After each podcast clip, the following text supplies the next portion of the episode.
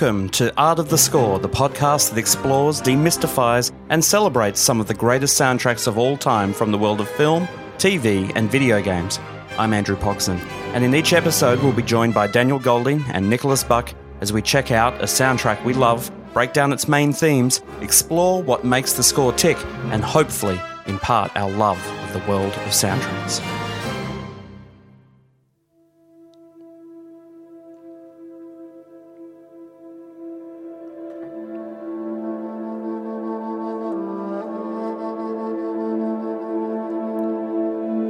In episode 21, we finally tackle a score from the marvelous world of video games with our analysis of the PlayStation hit Journey. Created by that game company and music composed by the wonderful Austin Wintory. Journey is often held up as a shining example of games as art through its meditative gameplay, spiritually inspired themes, unique co op system, and of course, its Grammy nominated score. With such a watershed game, we thought what better place to begin our exploration of video game scores on this show than with Austin's awesome opus. And joining me on this musical journey, eh? Eh? Okay, no response. Um, is composer, arranger, orchestrator, conductor, and man who bought a PS4 specially for this episode. I'm not joking. Only discover that it doesn't play GoldenEye. Ah, it's Nicholas Buck. How you doing, Nick? I am so excited for this, guys. You know, I actually came in thinking we are going to do an episode about Duck Hunt from the old Nintendo, but um, no, in fact, we are doing Journey. And look, I did buy a PS4 just for this, and um, it's been a long time since I've seriously played a video game. Like I'm talking ten plus years. Wow! But I have lots of, uh, hopefully, lots of fresh perspective to add to this uh, game and great film score, or Yeah. great game score. Sorry. And having spent a day in the Australian desert wearing nothing but a thick cloak and a long scarf, only to discover that heat and wool don't mix, Nick. Did you know that? I didn't know that. It's writer, critic, composer, university lecturer, and man whose PhD in video games and passion for music is finally leading to something. His parents are thrilled. Please welcome Dr. Dan Golding. it's good to be here. My parents are thrilled, actually. It's um, Just in general, Yeah, or- just no. Well, you know, uh, the whole the whole PhD on video games leading somewhere. No, it's true. I do. I mean, I think we've mentioned this once before on the podcast, but I do. It's true. It's not not for exaggeration. I do, actually do have a I'm- PhD I'm a in doctor games. of doctor of games. Absolutely. Uh, and It uh, sounds so irresponsible. doesn't it? Though? doesn't it? Yeah. uh, yeah. I mean, it's funny because I mean, I, I teach sort of media and, and screen and film uh, in particular, uh, with you know sort of helpings of music wherever I can include it. But uh, you know, games is the thing that I studied for well. From a media perspective, for five, six years of my life, Yeah, so wow, good to good to be able to bring in some of that to this episode. So, just so everyone knows that, you know, the, the previous 20 episodes were not your speciality. No, yeah, just dabbling. Now. yeah, Now we're- just making stuff up. Yeah, yeah. Now we're finally getting into it. yeah. Okay, so uh, this is you know this this uh, video game episode has been a long time coming, but before we get stuck into it, I'd uh, like to remind all of our listeners to uh, like and subscribe and do that whole thing on Apple Podcasts, iTunes, um, anywhere that you you catch Art of the Score. Of course, if you'd like to be in contact, uh, catch us on Twitter and Facebook and Instagram, all Art of the Score, and of course our email address contact at artofthescore.com.au and I guarantee we read absolutely every one of them. Uh, Nick even, um, I think Nick, you you check out the emails and you forward them all through to us I do. and we all read Even the them. bad ones. Even the bad. Ones of which there are a few. yeah, yeah. anyway, we'd love to hear from you. But like I said, if you haven't hit that subscribe button, you haven't told your friends about this, maybe you've got some friends who are video game fans and uh, might want to check out this score because I would say that this score would have to be right up there with um, one of the greats of the video game genre and certainly caused quite the buzz. Uh, at the time of its release, and sort of continues to, uh, as far as I can tell. I, I there really isn't a month that goes by that I am not seeing Journey sort of pop up in all sorts of different places. So this should be a really interesting episode, Dan. But of course, with a different style of hmm. game or, or of, of, of score of composing, hmm. uh, we of course need to talk slightly differently about how we're going to analyze this one because hmm. this is not like a movie, it's not like a TV show. It's uh, video games are slightly different, and, and being you are the doctor of games, um, what can you tell us about how sort of video game scores are different to say movies? Well, I mean, intrinsically with a with a different medium, they're, I mean, they're, but they're they're fundamentally different in a way that film and TV are not from each other. Um, I mean, games is you know, music for a video game is designed to be uh, interactive to some degree. In that, you know, it's very unusual to have a game where the music just you know you boot up the game and it plays until it finishes, uh, which is you know, if you imagine what a film or a TV score is, you know, it just starts and then when the TV show's over, it's it's done, right? Whereas with a game, I mean, you can imagine uh, for those listeners out there who are not big game players, I mean, there's all sorts of player choice involved. In the, you know, even insofar as just the choice of am I going to walk through this area quickly or slowly, and that changes how long a piece of music should be if you want the piece of music to change when the person gets to the next room.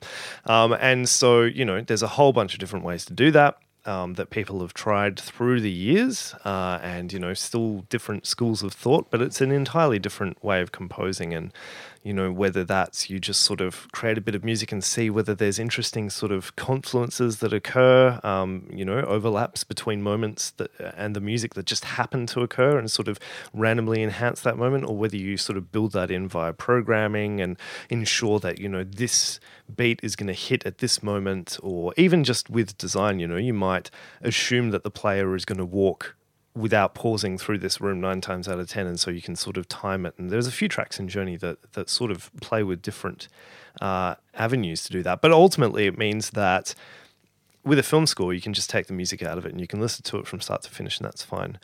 But with a game, uh, often these tracks don't have so definitive beginnings and ends. And so that means when you have a score presentation on a CD, as you have with Journey, it's usually been edited to a larger degree uh, than than a film, or you've sort of been given the ideal experience that might be in some ways different to the music you Yeah. experienced in the game. I mean, very simply, uh, one of the classic ways that a game differs is that it might have a loop. Hmm. So it might have a piece of music that hmm. sort of loops around and around and around. Like like Mario Brothers. yeah, for yeah, example. exactly. And then when hmm. you get to a certain point, it then triggers the next loop Yeah. or the next piece of music, and then it loops around and around, sort of almost in a holding pattern until you get to the next part. Now, of course, that requires the music to sort of all be interchangeable. So it requires it to be in similar keys. It, repi- it requires it to to sort of have elements that are uh, you're able to sort of mush one into the other. And I don't think this is intentional. Maybe it is, but in Journey, I sort of feel that uh, the entire game is built around the soundscape of of what Austin has composed, and so there really is no moment in the game, whether it's in the sound effects, which we'll get to later, or any element of the game that doesn't help enhance the idea of the score. So I, I think this is sort of using all sorts of tricks. Absolutely, absolutely. And I mean, just to, to give you, I guess, an even more concrete example of that, I mean, I think possibly on the podcast we've mentioned before that I did a, a video game soundtrack. Yes, uh, yes, we did a- a very early back. on. I think we yeah, spoke about it. yeah. yeah. So I mean, and that's just really glorified menu music. Essentially, what I did. It's nothing particularly groundbreaking or involved, but even in that game, there's eight different areas of the menu, and so there's eight different variations of the same piece of music, and all that does is all eight pieces of music are playing at once.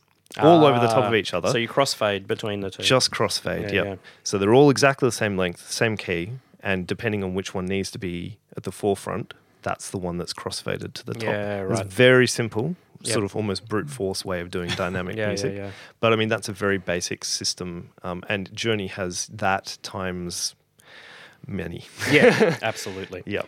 But let's um in this particular episode, uh, we're not going to get too caught up into Hmm. you know how the the music sort of triggers per se. Just know that it does whenever you're playing the game, and that's how it works. And that's potentially why what you experience in the game is different to the soundtrack, Hmm. uh, because like you pointed out, Austin has sort of you know gone through and thought what is the most ideal uh, musical presentation in terms of a CD Hmm. or in terms of an album uh, that we can put all of these fragments together and, and build an idea. So, Hmm. uh, anyway, uh, let's move on, shall Hmm. we, and actually talk specifically about Journey. And Dan, I'm going to have to cut to you again. Yes. cross to you again. Uh, um, this won't be what can you tell us about Journey and its place in the video game uh, world? Mm, So that game company, the com- it's all one word. That game company all lowercase. Lowercase, yeah. Um, uh, they, you know, they were really one of the early sort of indie pioneers in terms of this. And indie, I mean independent uh, game company. So rather than you know working for Sony, they had a deal with Sony, much in the same way that in Hollywood you'll have an independent production company or, or an independent director like Spike Lee who'll go and make his film, and then he'll approach Sony or whoever to distribute it. Um, so you know that game company might have some funding from Sony, but they're still working independently. Uh, so it's a slightly different relationship, and historically speaking, uh, led to the creation of, I guess, much more artistically experimental video games, um, video games that didn't require 250 people in the one studio to make this massive thing, and so be very risk averse. So they could, you know, have smaller teams that did more interesting, uh, creative things. And so they did a couple of games. Um, the first one called Flow, uh, the next one called Flower, which I always think meant that Journey really should have been called Flowest. Um, just just add a couple of letters. yeah, yeah. uh, but all sort of following, uh, you know, this idea that games could be kind of meditative, that they didn't have to be intense, you know, time Shooters. crucial, pressured. Yeah, exactly. That Were, they, were both those games quite meditative? yeah, absolutely. I haven't, So, I haven't played them. uh, so- Flower, for example, you control a, a petal on the breeze, Okay. and you sort of float through a rural landscape and eventually end up sort of in the city. Um, I mean, they sound quite relaxing yeah, titles. yeah. and this sort of comes from um, so there's a, some several key people involved um, in the in in this company, um, but also in the making of Journey. a guy called Jenova Chen. Uh, a woman called Robin Hunicke, a guy called Chris Bell are sort of, you know, to my mind, some of the really key creative people here. And Jenova Chen, in particular, wrote, um, I think, a master's thesis on this um, Hungarian American uh, psychologist called, um, let me try this, Mihaly Csikszentmihalyi is his name. That's good. And that is that is the, the correct pronunciation. I'm reading the show notes here, and My there are- eyes are glazing over. Yeah, there are a lot of uh, Consonants in lot a of row. consonants in a row there that Yeah. you just glazed over, Yeah. glossed over. Yeah. Uh, and he uh, came up with this idea called flow. So obviously, in, in, you know, inspiring games called Flow and Flower, um, where you know basically talking about um, the psychological state where you're intensely concentrated on a particular task, and you know the pleasures of that. Um, and so you know these people decided, well, we can create a game that kind of, you know, draws you into it in a kind of meditative, highly concentrated way, but it's not about dodging bullets. It's not about explosions or, you know, um, the, the timer counting down or anything like that. Um, and so they're kind of explorative, exploratory rather. Um, they are, you know, about really the connection between you and the game world and the controller, I think, is something that they thought a lot about while making this game. Um, a lot of it uh, was also based on this this game design framework, which I, I used to teach, called MDA, which was um, uh, co-created by Robin Hunicke, um, which is um, called Mechanics, Dynamics, Aesthetics. And it's basically that each of those levels, mechanics is what we call in video games the, the things that, um, you know, oh gosh, like Mario can jump, that's a mechanic. Um, how, Yep. how, how high he can jump is part of the game mechanic. Um, dynamics is how that kind of works in practice. Like, what does it feel like um, when Mario jumps? Um, you know, I've always thought Mario, to take th- that example, he always feels a bit floaty, and that's Yeah. really key to the Mario games. Um, and aesthetics is, you know, how that sort of looks. And so, from one perspective, as the player, you sort of work backwards. You see the jump, you feel the dynamic that's formed by the mechanic. As a designer, you make the mechanic that leads to the dynamic, and that creates the aesthetic for the player. And so, they're all about you know how the systems they create create um, you know lead to a particular kind of experience for the player essentially so journey is not a game with a lot of text or dialogue. In fact it has none of those things. Uh, it's purely about your relationship with the character that you control and the interaction with the world that you're in. Um, and a lot of this, you know, the, the, the journey itself uh, is based on Joseph Campbell's monomyth, which I think I'm probably going to come back to time and time again throughout this. Um, the monomyth is is is um, another word for you know the hero's journey, which I think we probably spoke about in the I think Star we, Wars yeah, episode. We have, Star Wars, have yeah. definitely covered it in past episodes. Yeah, but basically, you know, Campbell thought uh, he he looked at a whole bunch of um, myths around the world, and decided that uh, they all follow a very similar structure um, in terms of you know the call to adventure, uh, responding to that, you know, going and facing trials and overcoming, you know, defeating often the father figure, and then you know returning and bringing a great boon, triumph, and newfound powers back to where they began. Um, and this, you know, uh, structurally, Journey is very consciously set up to follow that. So um, they really decided, you know, how could we combine this time tested older stories format of the hero's journey with uh, this philosophy to what games can be. Mm. And that results in Journey. Yeah, absolutely. I mean, I, I'd say for a lot of people who, I mean, people who played PC, they'd been experiencing different types of games for quite a few years. And I suspect it's the success of those of Steam and, and, mm. and PC games uh, that the consoles started looking at and saying, actually, maybe we want a piece of that action yeah. because Steam and, and all the indie games that were coming out and that were making big money. Mm. And I think people had there was a saturation of those big aggressive what we call AAA games yeah. where lots of shooting and you know space marines and so on. And I think people were just getting a bit sick of that. And they, you know, Sony responded by saying, well, we're going to invest in our own version of an indie game. Mm. And I I think it, for so many people, this was the first time that a there was no, you know, uh, guns. Mm. Yeah. there was no you don't die. Mm you know. Mm. Um, oh, maybe you do. You get that later. But um, you know, it's it was just a very gif- different game. There isn't mm. official save points. You know, there mm. not a, a, final boss. All of these things hmm. that happen in so many games, mm-hmm. and I think people were just blown away by it. I know hmm. I was. I mean, I, I sort of sat there going, okay, fine. I, you know, I'll play this thing. Um, looks fun, and I just was mesmerized by it. The sort of emotional experience I had had.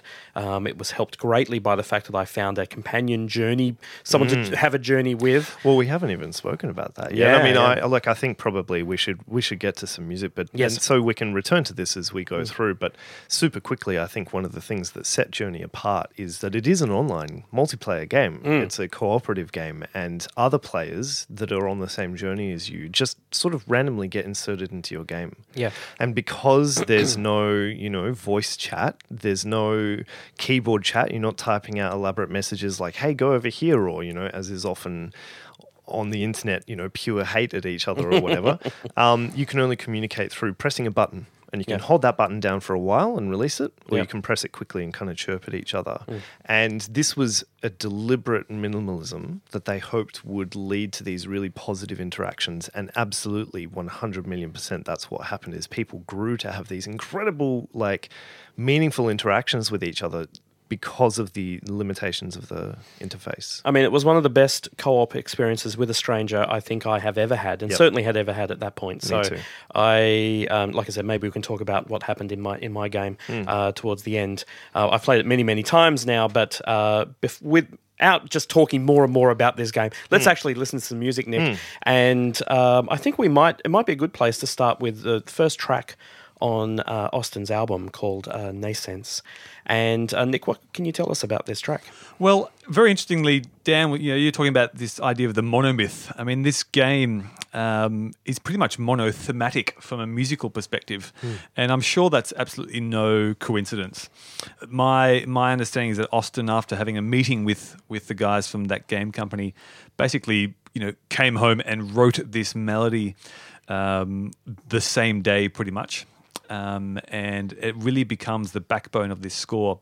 And it's uh, it's a beautiful theme and it's very malleable. Um, we we have to also talk, and we don't have to do it now, but throughout this this podcast um, about the instrumentalists, the performers, because they bring I mean, God, almost. I know. I know. We often talk about orchestras and the London Symphony played on this score. Blah blah blah. Um, the actual personnel that performed this score. I mean, you can feel it. You can yeah. hear it. It is so intrinsic, at least to my ears. Um, to how you experience this game. So the the main theme that Austin has written um, starts off on solo cello, quite in a really low, deep, gorgeous, uh, soulful, and very humanistic register and um, let's let's hear a bit of it now.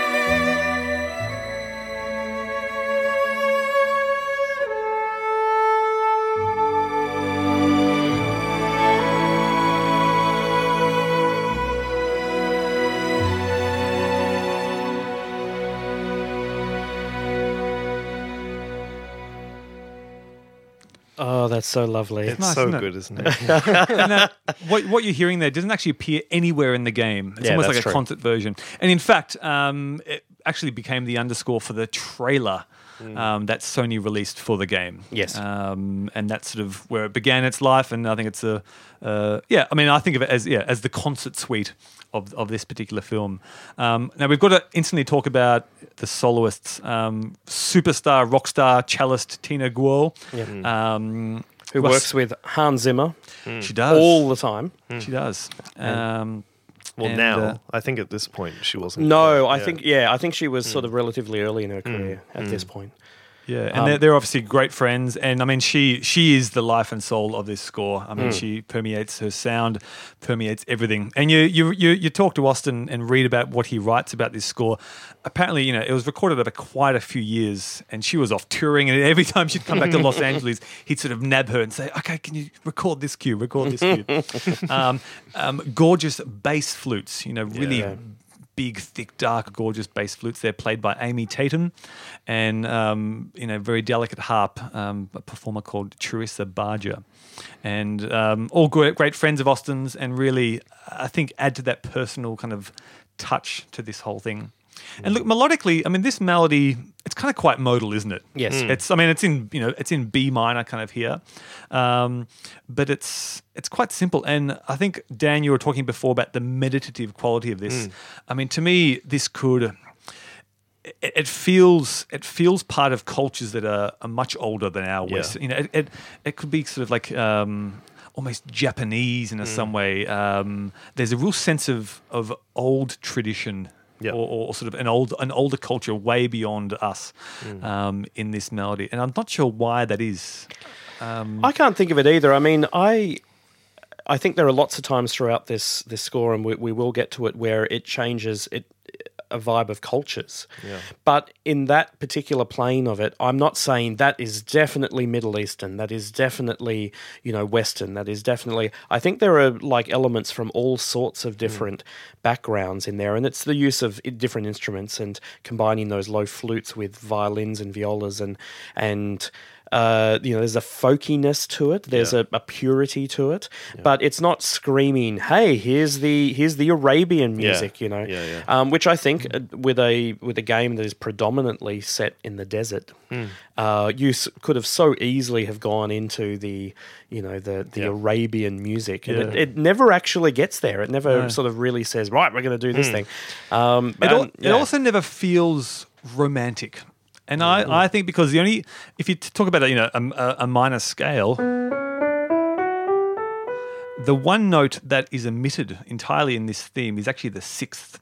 You know, and we've talked heaps about the sixth being like, Yeah. you know, Princess Leia's theme, or you know, the, the, those sort of leaps, uh, really kind of romantic interval. And I think maybe by avoiding it,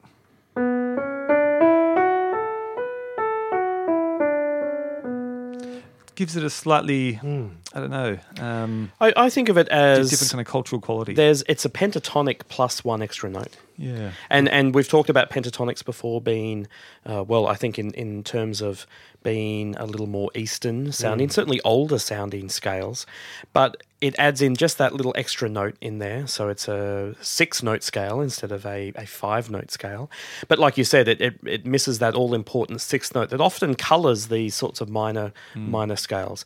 So uh, yeah, it's quite neutral. I guess that's a good good term. Neutral. it's That's a, great word for it. Yeah. yeah, a neutral sounding scale that is not really suggesting any particular, um, you know, uh, background or history. Yeah, I think as well that I mean, and, and you know, this is all I think. What everything we're saying um, accords with all the interviews that I've read with with Austin and the creators, where they were trying to evoke a sense of, um, you know. Um, civilization i suppose but not any particular civilization.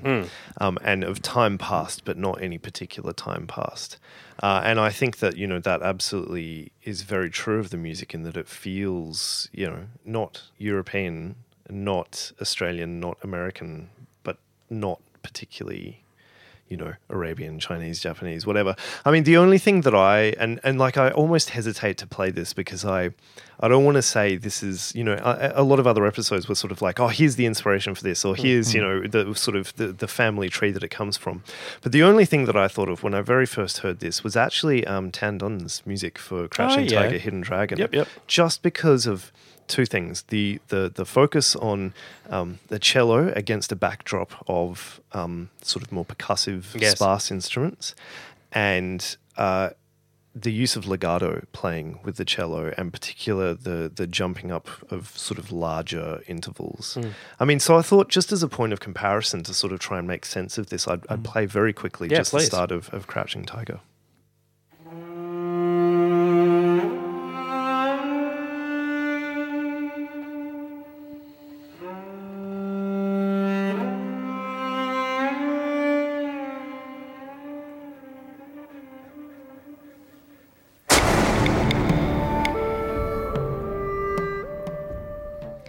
I mean, that's sort of the the, the vibe of, of that film, and it, it, you know, it look, it's not dissimilar to Journey. I don't think, to my knowledge anyway, I don't think Austin was sitting down and listening to this or anything, and that's sort of not really my point. But it's, I mean, that's I think that similar sense of, and you know, Tan Dun is is versed in uh, Chinese opera Yes, in particular. absolutely. Yeah, It's interesting because I, I actually think it sounds quite similar to a melody in Zimmer's The Last Samurai. Oh, okay. And it's because the the melody has exactly the same concept of living out that sixth. Um,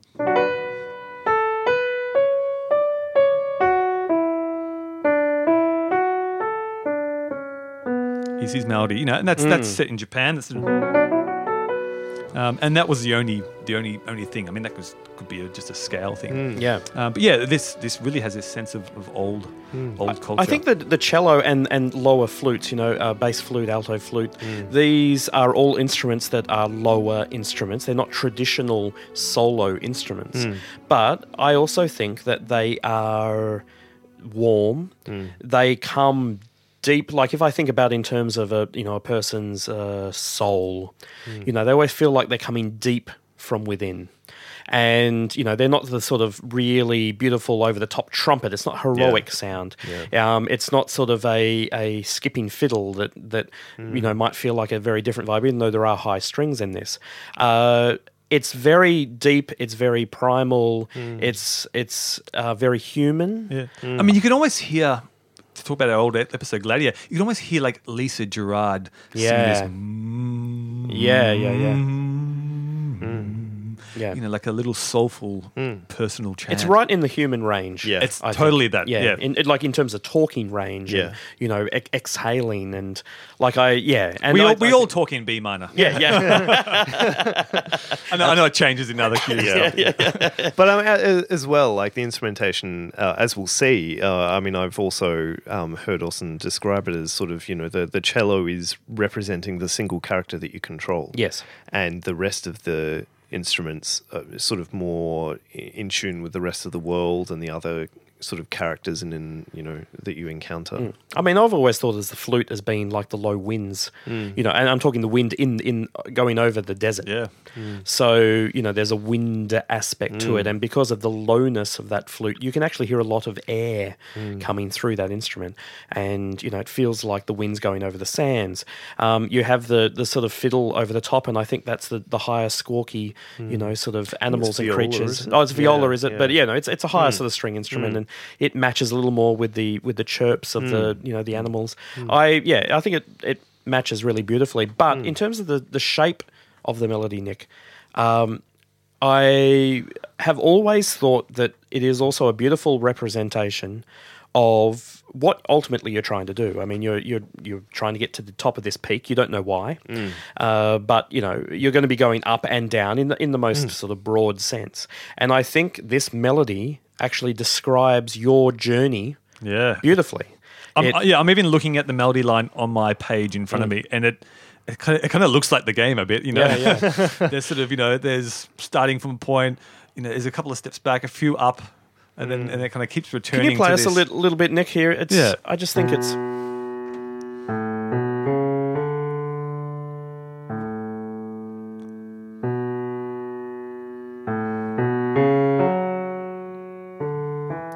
Just getting that little bit higher.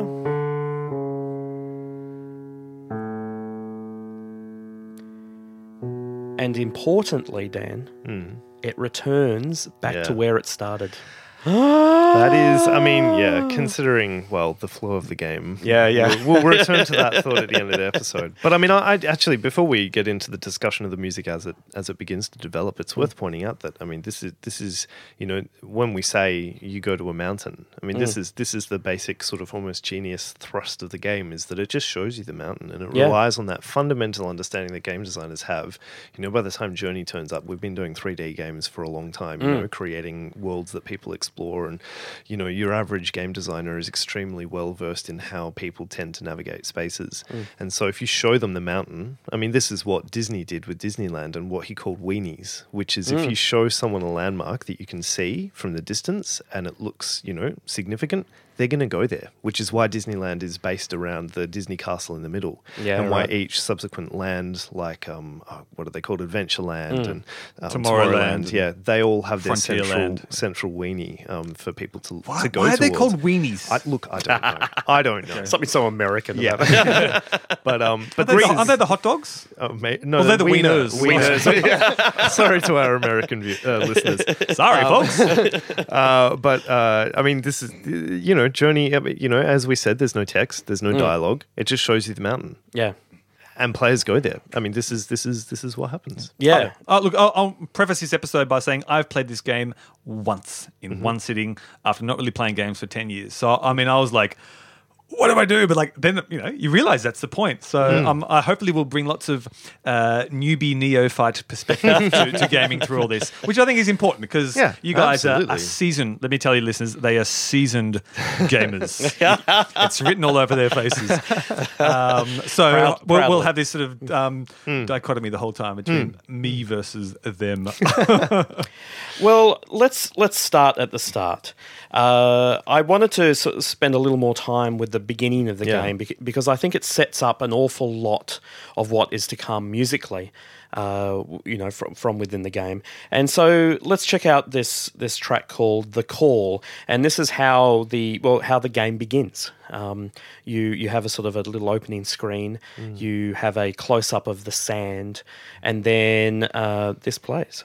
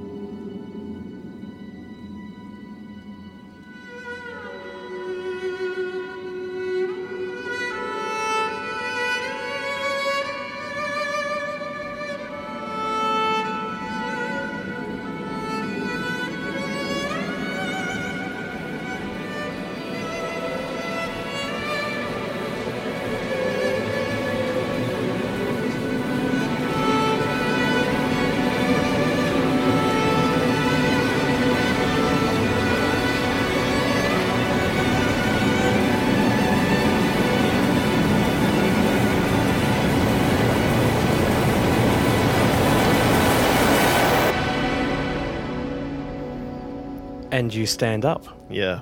So, I what I love about this opening is you get that statement of the melody, which I think is really important in this game because once again we haven't heard Nascence at this mm. point. We've just heard that, and you hear that really high cello, but then you hear all of this chaotic strings. Mm. It's almost like whispering, like there's all these voices like going mm. over the top, and you see a little light fly over the desert Yeah. and uh, over what looks like could be graves. Don't know. There's stones in the in the sand, and it all coalesces into that, wow, and then your guy stands up.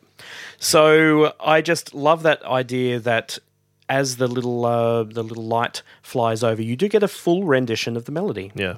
It is played not in time, uh, and you hear all these whispering. The fact that there could be all of these many souls around here, um, but, the, then sha- the shape is there. the shape is there, definitely there. absolutely. And um, like you, you pointed out, Nick, you're then well, what now? You know, it doesn't Yeah. say now. This is a game about this. Yeah. You know, and um, yeah, uh, to me that was a really great opening. I, I was not quite sure what to expect, and it's it had all this sort of rush of excitement, and then just like bleh. Yeah, Yeah. it was like a, a, a it's like yeah, clean slate kind Yeah. of thing. It Just is like, a it is a clean slate, isn't it? You know, I mean, I, like- I I think of comparing it to the opening of Close Encounters with the great Let There Be Light cue, sort of you know where John Williams just starts with a huge orchestral like, blah.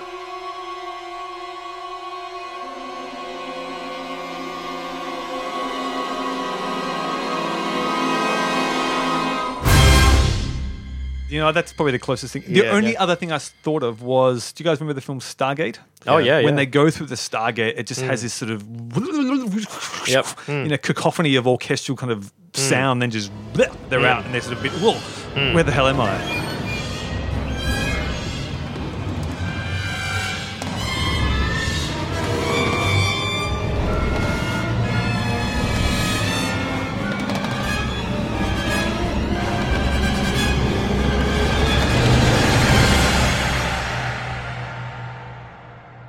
And to begin this way, I mean, it, it look, it's, it's a little bit like a curtain raiser or so, something theatrical in that sense, but it's also kind of like it just cleans everything. It's like the sounds you've heard throughout your day, the sounds of the PlayStation starting up because they make noise when they start up. They they all have a starting tone, um, and you know, sort of like the music you might have been listening to, or whatever. Like you know, that's done. We're we're now in the game, and this is sort of cleaned everything out. Yep.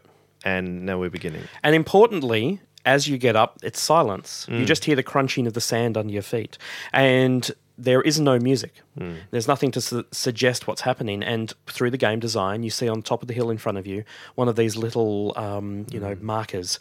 And of course, being Mm. Yeah. a human, you just want to head towards it. Now, one of the more clever parts of the game is that it doesn't force you to go up to that place, but I did, and whatever it is about my OCD, I headed up, head up straight between the two little markers Yeah. because I want to go between them for some reason. yeah. And as it does that, uh, you first see the mountain, and, and this music plays.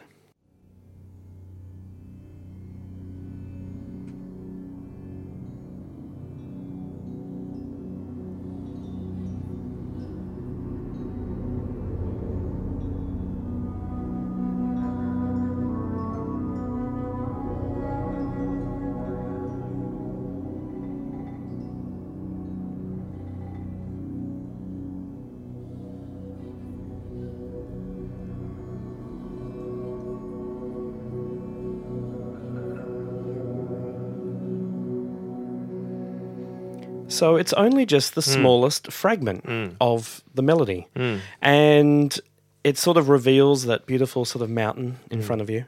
And it's yeah, but you're only getting sort of a little fragment of what's of what's going on.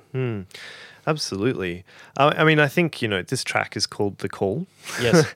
and it's, I mean, this is the call of the mountain in one way, but it's also, once again, as we will discuss throughout this episode, you know, quite a lot of the track titles are taken directly from Joseph Campbell's Monomyth, and this one being the first example of that, in that there is the call to adventure, which is the key, the key first stage in the Monomyth, which is when your average hero is hanging around Hobbiton or, uh, you know, uh, harvest, harvesting moisture on Or Tatooine. in the d- just in, in the desert wearing too much clothing, Yeah, like a woolly, woolly scarf Yep, or whatever yep. it is. uh, and they are called out of that life to Yes. go and do something. Um, and so, you know, And isn't it great how the game does that without saying anything? Yeah. I mean, uh, there's a bit of it's visuals and a bit of sound design and, and, and music. Really piques that curiosity in you as a player to absolutely. go.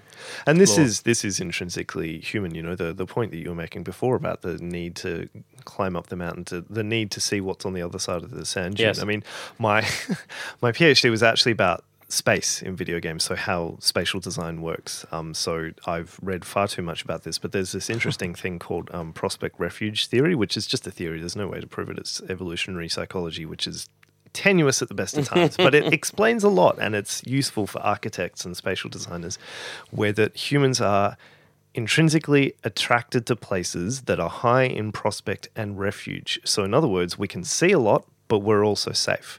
So, think of being in the mouth of a cave. We can hide in the cave, but we can look out uh, onto you know the prospect or at the beach you can see all the sea in front of you but you've got the safety of the Of you know, land. of land behind you or the need to look over a vista on the top of a mountain you see a high spot you want to be up the top of it right so you can see the world around you but you're sort of safe and protected and people do that in in, in um, museum design in theme park design and in video game design and this is just you know so true. Like people don't feel trapped when they're Yeah. on the top of a mountain. No. They, they feel trapped in the cave where they can't see anything. Yeah. yeah, yeah, Yeah. yeah. Uh, now, this brings us to an important element in in this game, in that it is not just the score that is providing all of these musical markers throughout our journey. It is also the the sound design, the sound effects that happen. So these are separate to to Austin's uh, score, but I do wonder how closely he worked with the sound um, sound effect or sound design apparently department. very closely Yeah, apparently. I mean, it, it must be. I mean, because what happens, of course, is that the first thing you come to after you've gone over the hill and you've seen the mountain is that you are somewhat directed through very fancy uh, level design uh, to find a little floating glyph that is out on a little um, uh, piece of broken down, you know, uh, looks like a ruin, and it you just walk up to it. And the sound that plays when you receive this glyph it's like a little magic thing. It's what gives you your scarf the very famous scarf. Uh, its sounds match the same sound world as the score so you once again you feel that the score is intrinsically linked with the elements within the game They're basically the same notes. Yeah, of they're same notes. Pentatonic plus one. Scale. Yeah, exactly. So they're choosing elements from that scale the entire time. And uh, here's a little example of it.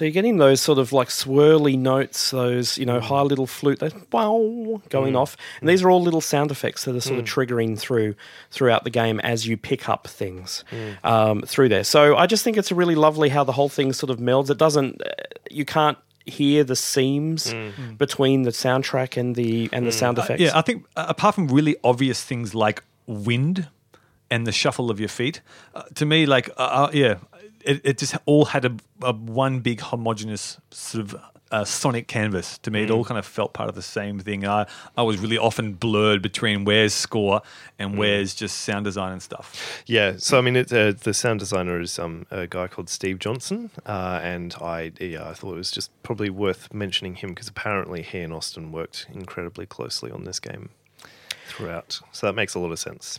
Now, of course, we continue on in our journey and we get to what is called the first confluence. And this is really the the first time that we meet um, I don't know what would you call them. They're sort of like the journey gods, or they're the journey. They're- I mean, I th- I've heard people describe them as ancestors. Yeah, that's a better way of thinking about it. Yeah. Um, but they come to you in sort of visions, Hmm. I guess.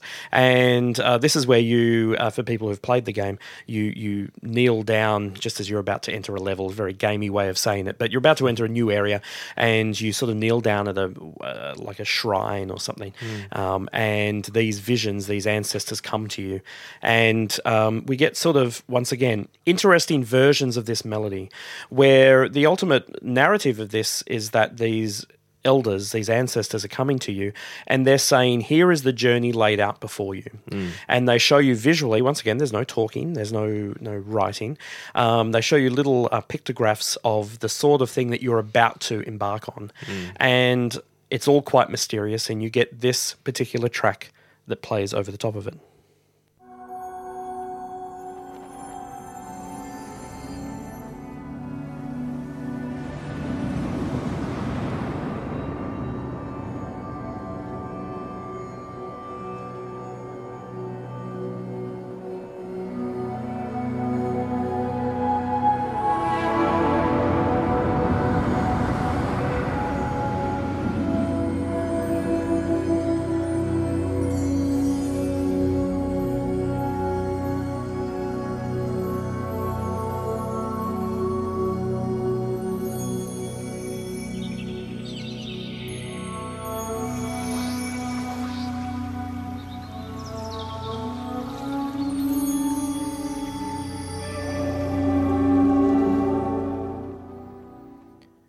I find really interesting is that in a previous episode, Dan, you were telling us about your um, your re- remedial massage music experience of Yeah. hearing a part of Gladiator. Yeah. Um, I mean, to me, a track like that, especially with all the sound effects and the Yeah. Hmm. birds chirping, I mean, add a bit of running water. I mean, I could totally see myself, you know, going to some some Hmm. day spa, chilling out, and I mean, this this is not this is no derogatory comment on Yeah. the music. Just that really relaxing, Yeah. Really kind of. I mean, you said it earlier, meditative quality. Yeah. I could totally, you know, And I think get, get a massage and just chill out to that stuff. I, it's th- I think the other thing that's worth emphasizing that relates to that is the orchestration is that it's really very sparse and there's a lot more uh, like electronic elements in there at this point and that's worth pointing out i think because it does end up so heavily orchestral by At the, the end, end, yeah. of the game But here it's just it's just sort of like a wash of Yeah. of, Yeah. of pad, paddy Yeah. kind of goodness. And I, I think importantly, there's no rhythm. There's no inherent rhythm. Yep. You can't tap along No. to what has just happened. Mm. So In it it's, fact, there, struggled there to no count. downbeat anywhere so far. No. almost. Almost. no, no, absolutely You know? not. so yeah, it's really We, just we sort of- wouldn't, would we do, be doing this live in concert? Have, have they done it live? You know, Yeah, they inter- have. interestingly, so so Austin, um, I'm I'm a good friend of Austin, by the way. That's probably a nice little uh, thing to throw out there at this point. But um, the uh, there is a he, he conducts a live version of this uh, video game where someone from the audience actually gets up and plays the game on Wow. stage, and you know runs all the way through from start to finish. And then the orchestra that he has, and it's a um, special group of musicians who know how to sort of loop various points and so on. And Austin always conducts these. And um, yeah, they perform the whole thing live from start to finish. So apparently they're quite quite phenomenal, you know, sort of experiences. And so does he does he do a one? I don't know through these bits. Does he I've just never like actually. circle his hands? Yeah. sort of in the? I'd love to see it. Maybe we should ask him. I'd Um, but yeah, curious. it's. Uh, I'm not sure how these bits get done. I mean, I, my suspicion. I really could be wrong here. My suspicion is that there is that drone note going, and that you just point. This is going to sound really wrong, but you point to the flute and say, "Play your little fragment." Yep. For You know, and it could be in a free yeah, time yeah, free yeah. time. Yeah, I think most of this, I would be very surprised if it's conducted as beats. Yep. I think it's more at this point cueing people in. Yep. Um, I mean, Nick, you're a conductor. You probably know more Yeah, technique and- around and this, but you're right. There'd be a lot of freedom for the individual musicians. Yes. um, Yeah, to yeah. to just yeah, not jam out, but you know yeah, Yeah. um, yeah, meander on their on their bits. riff riff, yeah, riff out on that Yeah. on that um pad or whatever it is. Now we get through that that first confluence, and we see that there's going to be some kind of you know journey um, through to us, and there's a bridge that we get to, and this Hmm. part we're going to call the bridge. Um, they certainly don't name the levels, but um, we'll and, call and we this. mean a physical bridge we're not, fi- not physical a musical bridge. Yeah, not a bridge, yeah, yeah, yeah. yeah, yeah. Physical bridge. the bossa nova. So this particular um, area starts once again with no music, but it does start with pouring sand that's pouring off the off the edge, and you're hearing lots of sort of sand sound effects. And you're at the top of a you know a mountain with a broken bridge in front of you, and you can see pillars uh, stretching out in front of you. And once again, there's no music through all of this. And same again, you almost have situations where the melody is rebuilt through all of this. So you have uh, throughout the landscape before you, you've got these little fragments of the little fly um, flying around bits of scarf or paper or whatever they are. Cloth. Uh, cloth. There it is. You're going to keep saying cloth. And uh, you've also got these um, larger looking pieces of cloth that are sort of flapping around in the wind. And you discover that as you walk up to these various pieces, that it actually releases what seem to be caged pieces of cloth that they release up into the air and they start building the connections between the pillars on the bridge. And as that happens, you get a little bit m- more of the melody each time. So um, let's hear the, the beginning part of this. Um, and this is the second confluence, at least that's the track that it's called. But the way that Austin has put this together is that he actually includes parts um, before you get to the second dream or whatever it is. Um, and we can hear the sort of melody getting rebuilt here.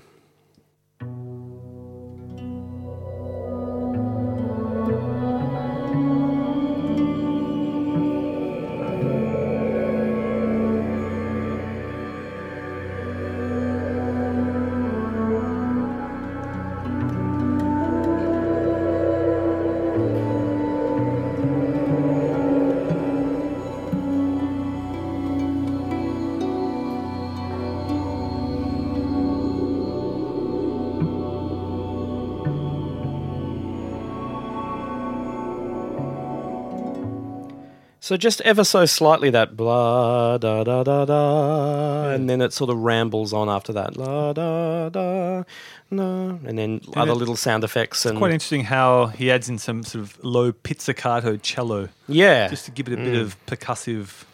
yeah, absolutely. Yeah, I mean, yeah, just it's as a point of difference. Absolutely, yeah. I mean, it, it, it's it's sort of building on previous ideas because we have just gone through a, a mm. an opening area mm. that has lots of these esoteric bits, and just by putting in that plucked, you know, cello or that low string uh, in there, it's now it's feeling different. different, yeah. yeah, Yeah. absolutely. Now, uh, the second bit here, so you, you build up the bridge. Now, this I don't think is on the soundtrack, but it certainly happens in the game. And when you build the bridge and you start to float over the top of it, uh, you actually get some rhythm for the first time, and it um, plays like a little dance as you as you head over it. So let's have a listen.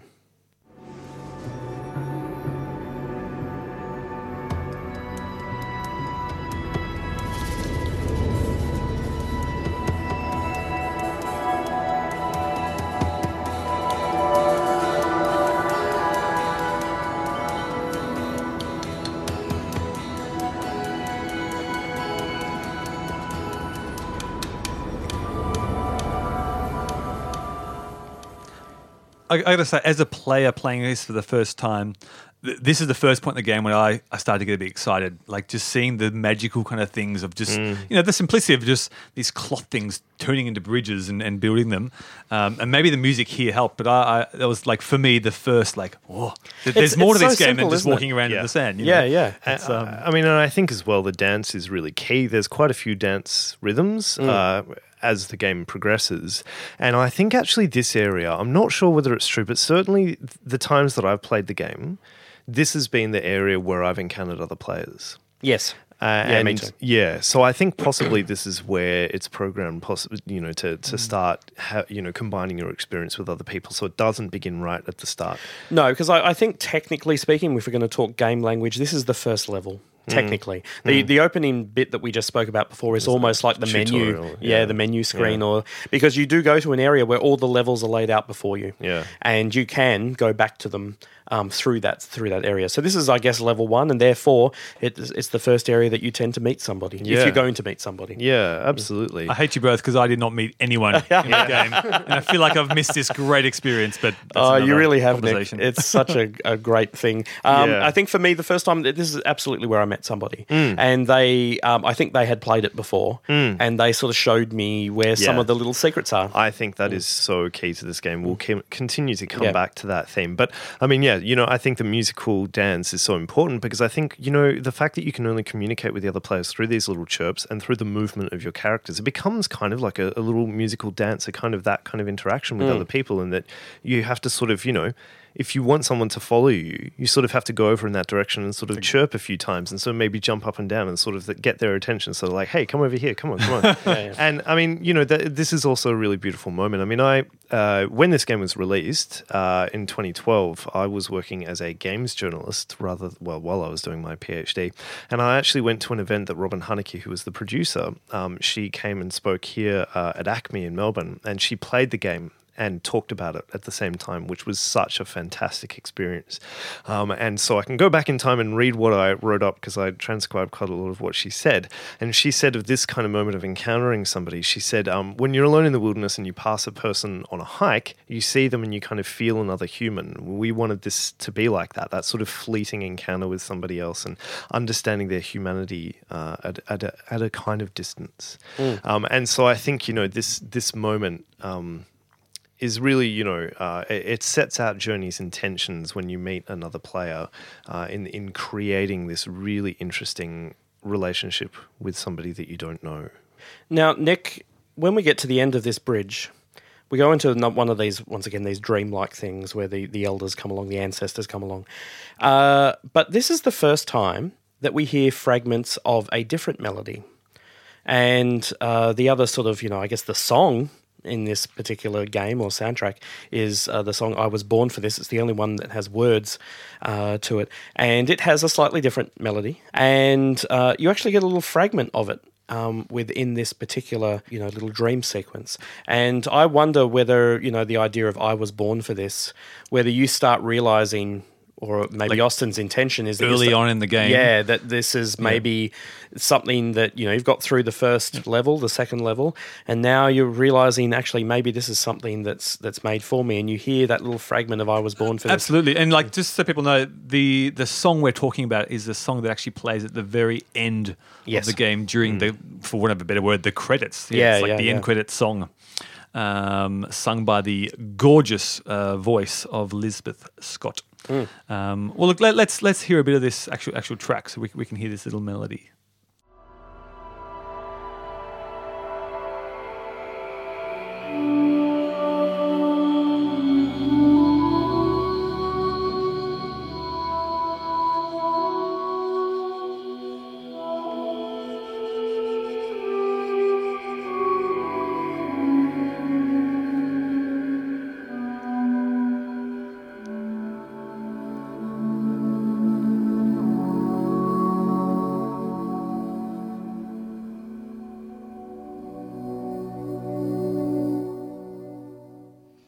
It's actually that bit right towards the end that goes. I was going to say, yeah. So you, almost there, you get that little bit. yeah, there. and that which is almost Yeah. like the sort of the original journey theme, sort of upper third, which Yeah, sort of yeah. just gives it a slightly different tonality in some ways, different interval structure, you know, slightly.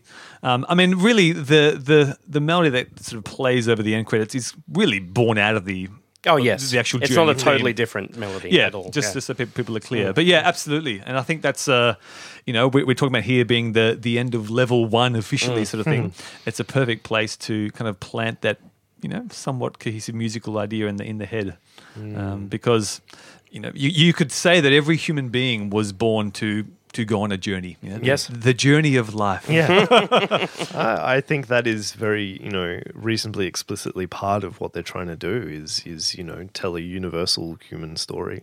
absolutely. now, Dan, we obviously continue on. Yeah, we do. So I mean, from here we reach uh, the the desert, and we start to once Finally, again- the desert. Yeah, yeah, exactly. well, we, we, I mean, it starts. You know, it just continues to expand. You know, by this stage we might have a companion with us, uh, we might not, uh, and you know, we, we start to see the larger world, I guess, and the music acts accordingly. Um, now, one of the interesting things about this is, um, and you can hear this in the the track uh, Threshold.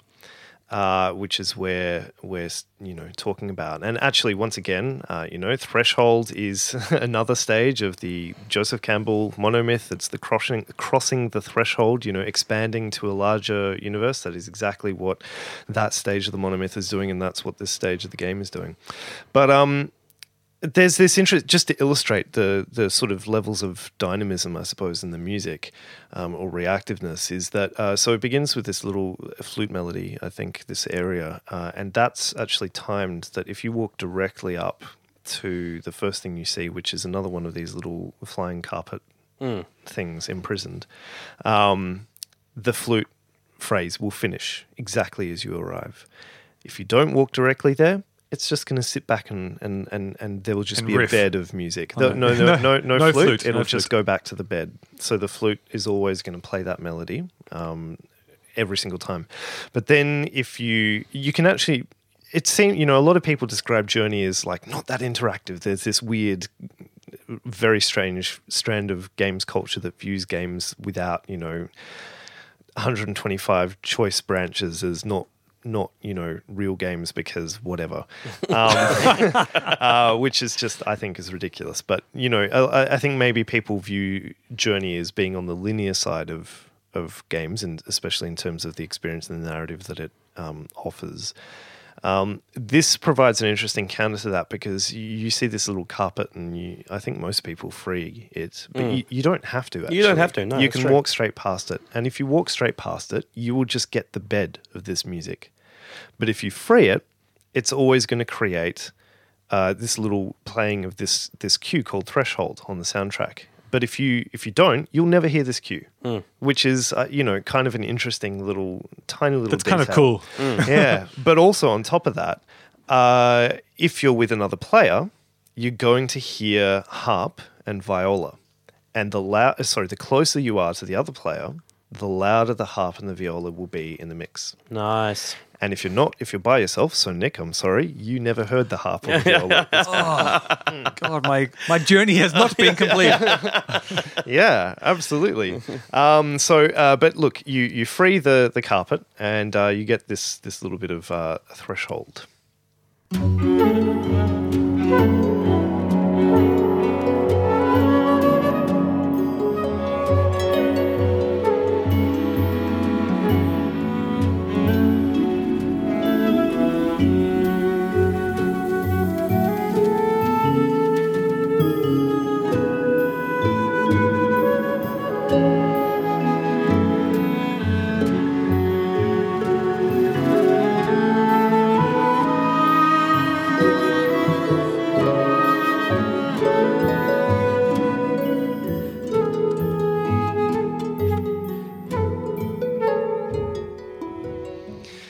I missed all of that. Yeah.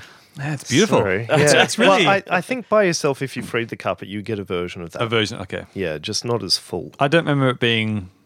I feel like I feel like I really would have noticed that. Yeah. yeah, Either yeah. I forgot about it or yeah, I, I, I actually did get something else. So. Yeah, I- and I mean, you know, it's beautiful how that kind of charts what's happening in the game because it feels much more full. Uh, it's Yes. a bit more lively with the rhythmic elements. There is a downbeat there, I'd say, probably. Yeah, kind of. Yeah, Yeah. I, I sort of feel like there's a bit of hope, you know, and positivity, for want of a better word. And it's the in, a there. it's in a triple meter. It's in three four. yeah, it's like a little kind of dancey waltz. Yeah, it's like a little waltz, and I, I think because once again visually, you've got this little carpety, birdie, Hmm. you know, th- creature that is spinning around you. You're Yep. spinning around it. You can sort of float through the air. It can float, and I think all of that intermingling and intertwining is represented in that idea of the waltz. You know, Hmm. the dance and the and the twirling of all of that. and the playfulness. Of Yeah. it, of, of it all. And the doubling of the me- melodic lines as well Yes, in there um, between the you know strings and the um, the the flute.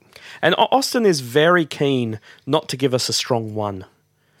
he Yeah. he doesn't give us a strong downbeat. Like No. he the you know the There's odd rhythmic accents on Yes. the other beats apart from one in that section. Yeah, so yeah. you really don't get a strong sense, which is it's just so great because for a game that is very um, has a lot of freedom to kind of do what you want. It's like saying you can dance, but dance in your own time. Mm. Yes, but you, just don't, you don't need to you know pay attention to the band. Yeah, it's not a strict time like you, you pointed out. Yeah, I, I, I really like that bit. It's a nice bit. Absolutely, and you know, uh, it's it's once again, you know, this expanding the world musically, and um, we sort of start to get this little bit of menace as well uh, in in in the game world for the first time because the rest has been sort of well, there's there's some some carpets that need freeing, Yeah, yeah. um, and you know, it's a bit of a barren universe, but you know, nobody's out to get you, Yeah. uh, but you actually in this area you encounter this big sort of industrial object, uh, which is you know this first real the first real sense of menace in the game, I think, or threat, and you know they're, they're sort of you know it it seems like a cruel device. It's never really made clear what it does. I don't think it just No, it it's not it's just machinery. yeah But it's making an awfully large, you know, loud sound. Hmm. and and the music shifts accordingly again.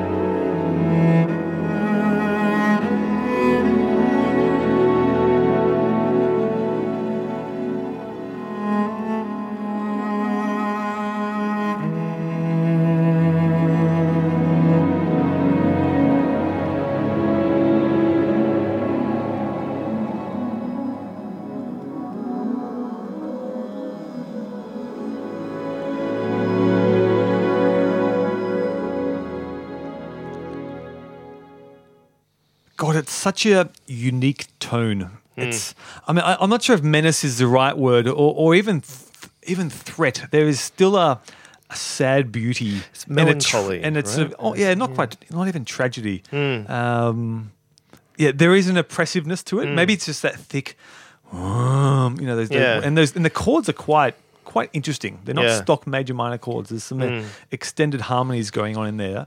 Um, and the way it's, you know, you can feel there's there's the actual symphony orchestra or, the, or the strings that, that Austin recorded with in there. But again, they're really mixed in that washy way. It's like Yeah. all of a sudden we've gone from the pads to a bit of a moan, almost like a whale moan. I mean, uh, keep in mind that uh, sound effect wise, over the top of this, you hear the crashing of sort of gears and, and hammers, and everything's sort of thumping down. So Yeah. that you know you're not getting the full effect of sort of the more menacing thing, and and I guess maybe that proves that the the menace is really coming from the machines. Yeah. even though that is definitely changing mood, but not to the degree that I remember that scene being. And I aren't you actually once again freeing more of those trapped creatures? You absolutely are. Yeah, as Yeah. you're going around, they seem to be imprisoned in this. Um, And I think that's what helps make it feel menacing. Otherwise, it's just a machine doing something. But because you're releasing what you know looks like caged creatures Mm. um, that are very friendly, you know, uh, you know they're not caged animals that are about to kill you. Um, Mm. I think that helps to make it feel like this is an artificial thing that shouldn't Yeah, be here and exactly. it's not working properly. that's you know. right. I think that's the thing is that it feels like it's not part of the landscape Yes. in the same Yeah, way yeah. that everything else has. I mean, just thinking through this discussion, actually, especially with the music, um, it actually, you know, some of this reminds me of other video games, you know, again, not directly, but in the way that they build on the familiar with a little bit of unsettlingness, almost like just thrown in there. Mm. Um, so, um, one of my most favorite games ever is um, Majora's Mask, the Zelda game. Um, Mm. And basically, this is, um, I mean, it's, I won't go into it because it'll take up half the podcast, but it's a, a there, there's a three day loop like Groundhog Day, but over three days that you play over and over and over again and sort of to get it right and save the universe. Um, and um, a lot of it takes place in this town uh, where uh, they're getting ready for a celebration. So everybody's, you know, getting ready, putting up the awning, and you know, um, it's a it's a, a real jig. And so you hear this most of the time. And this is, you know, this is what 1999 or something like that. And in Nintendo 64, we're working with not great quality sounds. So forgive me, but this is this is this is what it sounds like.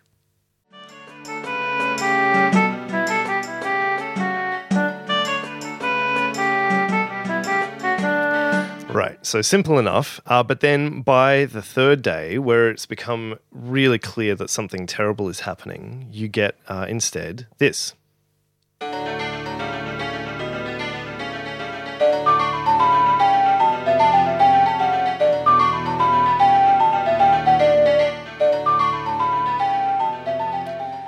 And so, you know, I, like it's not, I mean, I, I love that music for nostalgic reasons, but I, you know, I don't think it's really doing anything particularly amazing. But what it's doing that Journey is also doing is it's just throwing these large clusters in there that, that actually don't really pay much heed to tonality in the way that we would normally expect, even a film score to. Hmm.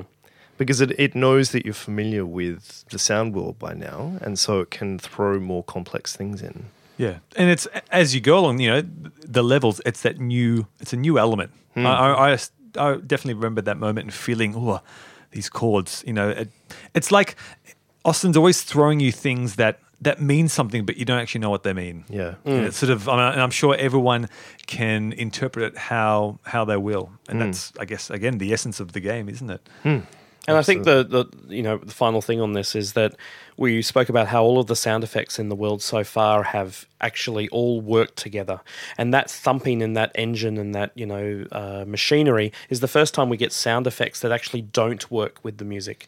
They are working against it, and they're artificial, and you know they're not tuned to a, a, particular you know note. So it's the first time that we get something that you know just very simply doesn't belong. You Yeah. know, in there. Um, yeah.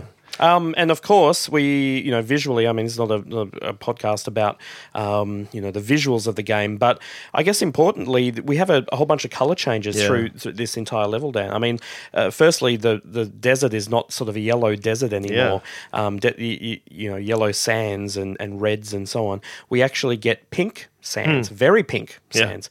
Um, and we get a very aqua sort of, uh, you know, weird blue um, sky that's not blue, bluey green sky um, that clashes or maybe matches beautifully with the pink sand. uh, at the time, I thought it was a really interesting shift, but I didn't say, why is the desert pink all of a sudden? Is it supposed to be like a sunset? Is that what's happening here? Uh, yeah, well, I mean, certainly uh, the amount of light available in the game uh, reduces. So I think probably, I, I think probably uh, there is a sunset Yeah. going on as you progress through the areas. Well, definitely the next level has a yeah, sunset. Yeah. yeah. Well, let's talk about that next level, um, Nick. We Yes. uh, we have a level which is uh, called, or we're calling the descent. And uh, what can you tell us about this? Well, most interestingly is that just before we get into the level, um, we kind of hear probably the the the biggest amount of uh, traditional orchestra, so to speak, in the game. Um, just before we sort of fly into this level.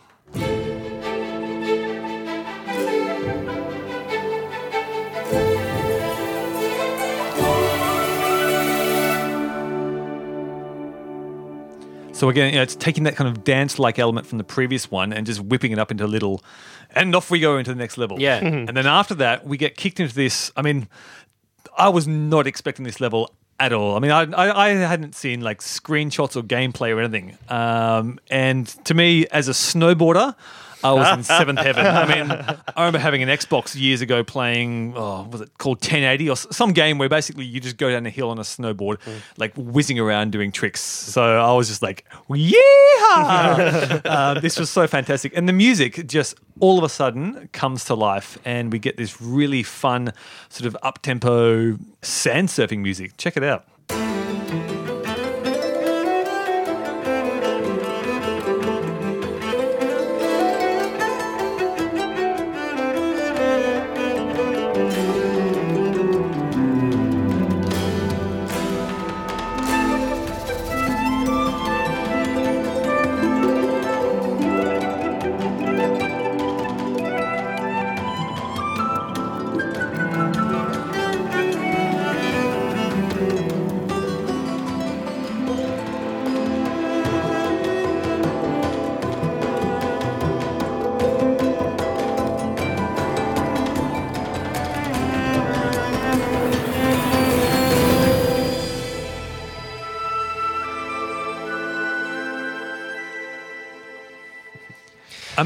Just from an instrumentation point of view, I mean, even just think about plucked instruments. It sounds like we've got, you know, we've got harp, but it also sounds like guitar in there, Yeah. maybe like a koto or some kind of ethnic, um, you know, balalaika type instrument. Um, you know, there's there's bells, there's like string washers, there's there's sort of cymbal rolls, you know, in amongst the the dancing, you know, flute, cello. Um, it's quite quite unique sound that, that we really haven't experienced. And to me, yeah, it just had this sort of whole rush of excitement. Yeah. I mean, once again, this track, uh, "The Road of Trials," uh, is literally the title of a stage of Campbell's monomyth. Is it I mean, really? like, I mean, I, I, I might as well read what he says. He says, "Once having traversed the threshold, the hero moves into a dream landscape of curiously fluid, ambiguous forms, where he must survive a succession of trials." Um, so, you know, this is the the part where two, you know, two transform to become the hero. They have to overcome these, you know, low level encounters. It's not, it's not the boss. It's not the father, uh, but it's, you know, it's it's. Uh, you know, growing in, in power. Were there things to overcome in this level? Because I was just like, Not, well, no, not really. And I mean, I think the thing about Journey is that it takes the reading of of, of this kind of monomyth um, not quite literally, in that it's you know there there are no enemies to defeat in Journey. I mean, there are enemies that menace you, but you cannot do harm onto the world or anybody else. So you just have to hide and, and navigate past them. But no, in this sequence, I think it's just you know this this. Uh, you know, testing yourself out against the world. And I think the sliding down and the music, the way that it creates this sense of freedom is really, and uh, not just freedom, but speed is really important because throughout the rest of the game, you've been moving relatively slowly and you've been sort of coming to terms with the fact that you can sort of fly for short bursts and jump quite well. But this is suddenly, wow, we're going quickly, we're moving, we're going places. Yeah, and I felt, you know, most of the early parts of the game, like if you go to one area, you can go, oh, actually, I want to go back and check out that other area, and mm. then go to a different area. Here was sort of the exhilaration of it was that there were actually bits I was missing out on because Yeah. you know I was I was sliding down this side of the screen. Where actually, oh, what if there was something over there? And so that to me really added part of the Yeah. of, of the magic and the and the fun of it. It's uh, I was sort of slightly out of control because I couldn't actually explore every little frame of the picture. Yeah. I sort of just had to kind of keep going. Yeah. But you know, the, to me, this sequence had probably my favorite my favorite moment in the game, um, and I- I'm sure it's a favorite for many people, where all of a sudden the, the kind of camera kind of goes from being behind you to you know the, your character slides through this tunnel, and all of a sudden the camera pans kind of around to your left, and all of a sudden it's like a side screen scroller. So your character's sliding from right to left across the screen um, and moving alongside with you like a sort of a dolly shot, you know, in, in a car chase or something. And in the background is this most glorious sunset. And visually, it was just, I mean, I was just. I think I dropped the controller and was just like, you know, jaw open. Um, and, you know, Austin changes the music here. Why do we call him Austin and not Wintory? Yeah. I think Andrew I don't think we ever had a. John Williams episode Yeah. where we're like, John. well, John did this. Do you know? I it's probably because I know him so Yeah, well. yeah, yeah. Um, it, it's Austin. He's yeah, our yeah. buddy. Yeah, yeah, yeah. um, Wintory um, adds this really fantastic, just gorgeous, yeah, sort of, you know, the strings emote this harmony. A lot of the rhythm kind of, you know, comes out from underneath, and you just sort of have a sense of weightlessness. And I was thinking about this on the way here tonight that it kind of reminded me of that moment at the end of Star Wars: A New Hope where. You know, Luke's Luke's flying down the kind of the trenches, and you get that the music's tense, bum, bum, bum, bum, bum, bum, bum.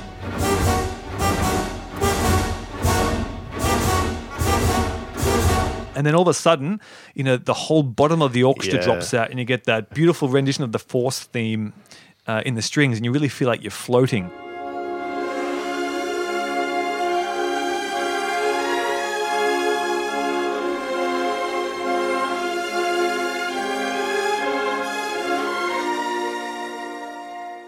And to me, this, I mean, the music's very different, but it really had that same feeling. It- It, was fantastic.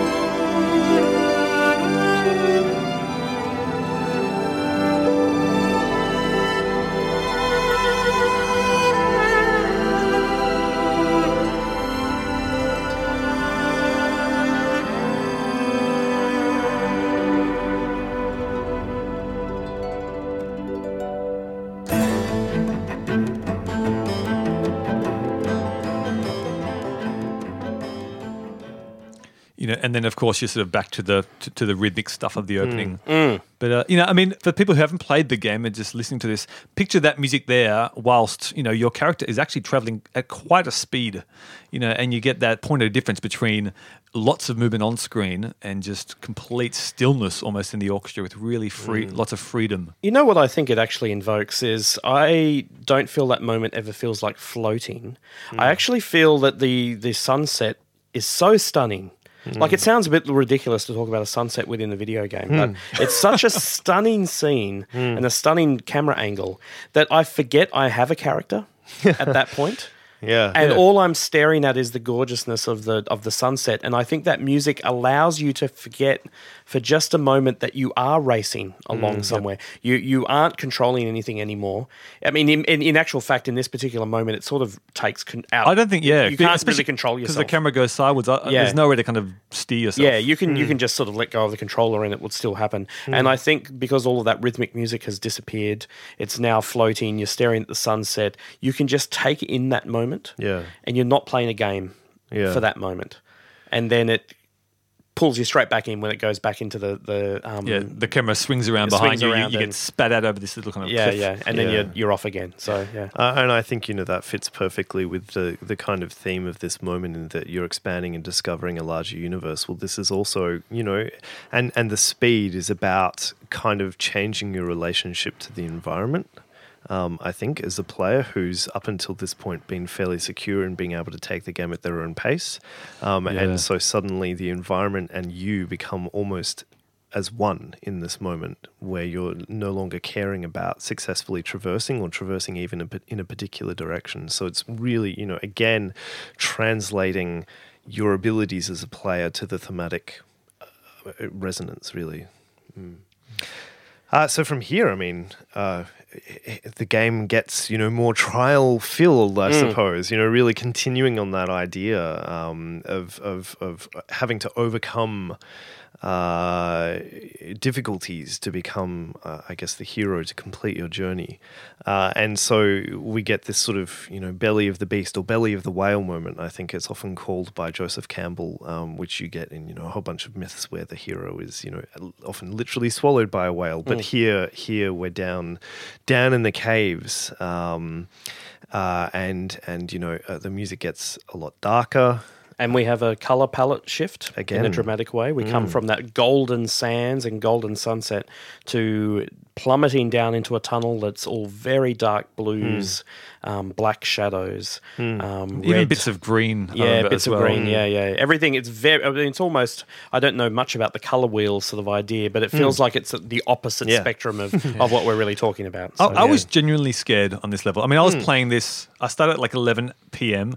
Hmm. Had complete darkness. I had noise cancelling headphones on, and I was up till like 4 a.m. so it's like you know 1 or 2 a.m. by the time I'm here. And Yeah, it was it was kind of scary. Yeah, Yeah. yeah, And, and I I'm, mean, and I'm a grown man I'm playing a video game. yeah. Um, being scared, but so job well done, game company. Game company.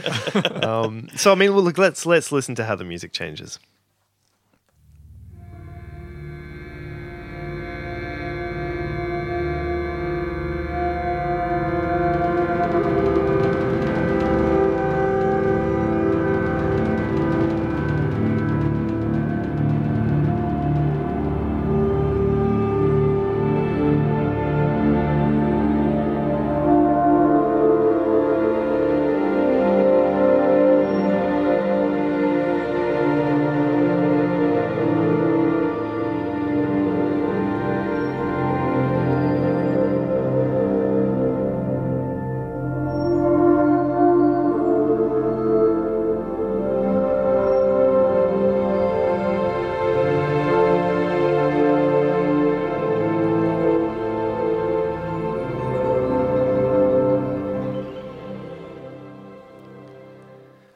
I love those little synth figures. Are they synths? I think, or So, highly uh, manipulated they'd have brass. to. or- Uh, No, there's actually um, Oh, here we go.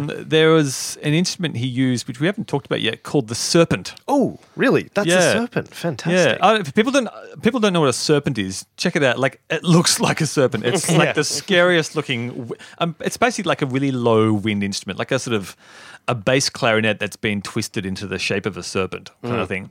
Um, and it, I, I think from from my understanding, is that Austin actually sort of recorded many kind of layers of of serpent. So Mm. it just has this low kind of moany. You know, k- Mm. k- kind of sound to it, um, and I'm sure it's mixed in with some some synths and pads and stuff. But um, yeah, there is that that human moaning, deep dark quality there, which which he used, I think, throughout this sequence, and of course, which mirrors the what are those creatures that? Uh, Yeah. Is it this the level where they come in? Uh, Yeah, yes, the I- I, flying I think um, serpents sort of Yeah, uh, the, the the the music's not quite until the next track. I don't think with a really intense sort of attacking sequence, but Yeah. certainly you know you're not alone Yeah. here. Yeah. Uh, and I think, you know, apart from anything in these sequences, you feel, well, my feeling is of being extremely small. Yes. Um, as opposed to the rest of the game, where you you know you're you're actually a lot bigger than a lot of the other things you're interacting with. Mm. In this sequence, you feel tiny in these enormous caves, and you know the huge amount of reverb, I suppose, on a lot of the instruments, uh, and the darker palette sort of really emphasizes that. I think. And also, I think, you know, visually, Hmm. like the color of you doesn't fit in this area for the first time. Like everywhere else, you've you're really looking quite lovely, um, you know, v- against all of the different sort of color palettes. But here, you really are a fish out of water. Yeah. And interestingly, in the music, you're not hearing fragments of the melody anymore. Yeah. I mean, yes, you're hearing maybe singular notes that come from that scale, um, but you're not hearing that can't little cello. it. Yeah. at all. Uh, and I think that's interesting. It's almost like at this point, you know, the character has lost their determination of the journey that they're on, and now it's you know a case of what is going on here. You know, like I guess, you, like you said, you are being tested. Yeah. he's forgotten about the mountain Yeah. at this point. Yeah. And now it's just about what is, how do I get out of here? I What's in? Mm. here? I'm not alone, you know, because you start seeing, like you said, that serpent is, you know, patrolling, I guess, around the, the cave.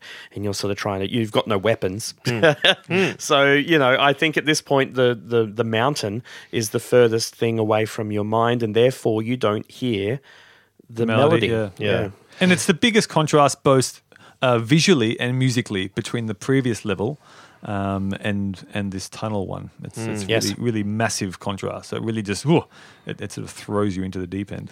And it continues with another track, uh, and this is when you are having to hide from these enormous uh, monsters that seem uh, somehow robotic, or, Yeah. um, at least made Yeah. of stone or something. You know, very different to All I could think of was the the Sentinels from the Matrix. yeah. There it is. Yeah. You know them? Yeah. That, that's what really reminded me of. So you're having to hide from the, these their their gaze, I suppose, because you see it clearly outlined, the light, and you have to avoid it as they patrol.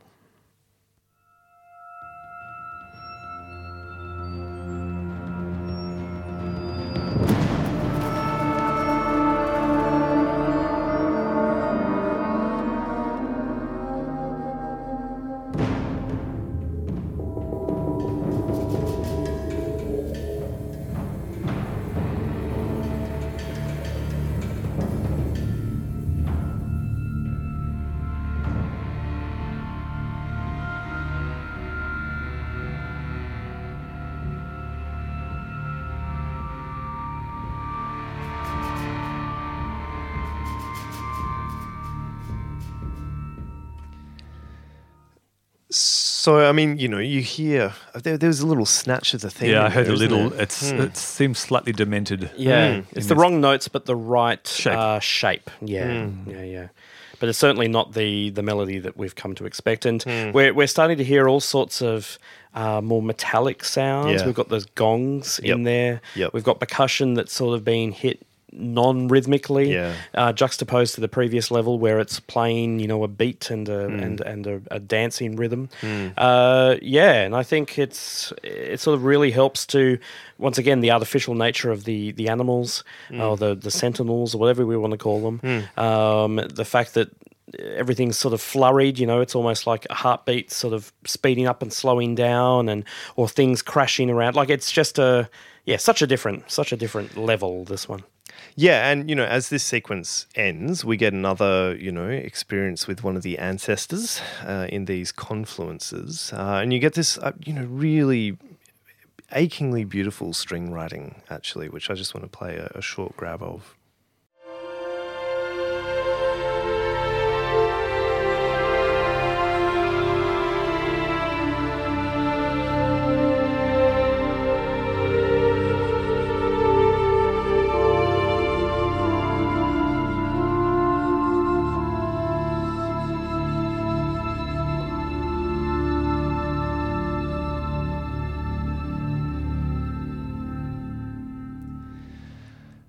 And I mean, when I, when I actually played through this game for the first time, the only piece of music um, before consciously reflecting on any of it that I sort of really came to mind was uh, a piece by Arvo Pärt, um, his Cantus in Memory of Benjamin Britten, which Ah, is yes. a, a, just a staggeringly beautiful piece of music. Um, and at the time, actually, I remember I tweeted at um, Austin Wintory when I realized that he was reasonably active on social media, and I thought, oh, was you know, I, I tweeted like, was this one of your inspirations? And he sort of said, well. No, not really. I do love that piece of music, but no. So, but I, you know, I think it's it's just I mean, I'm going to play it anyway because I always think of it during these some of these sequences and certainly some of the more emotionally intense sequences of the game. And I, I sort of don't want to distract when we get to them later.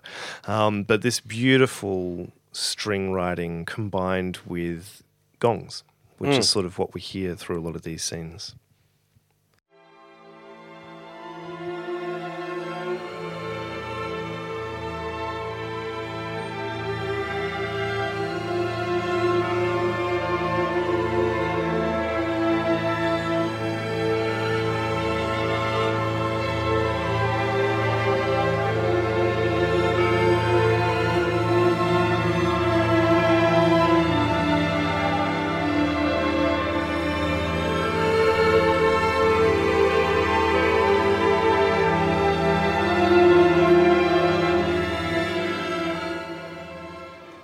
I don't know, Dan. I don't know, Austin. it, it does sound very, you know, I mean, by no means am I suggesting that you know, Austin's listened to this and recreated it, but, you know, certainly this, I know exactly what you're talking about. It's that idea of strings that don't have a easy to, uh, talk, or, you know, tap along to Yeah. rhythm.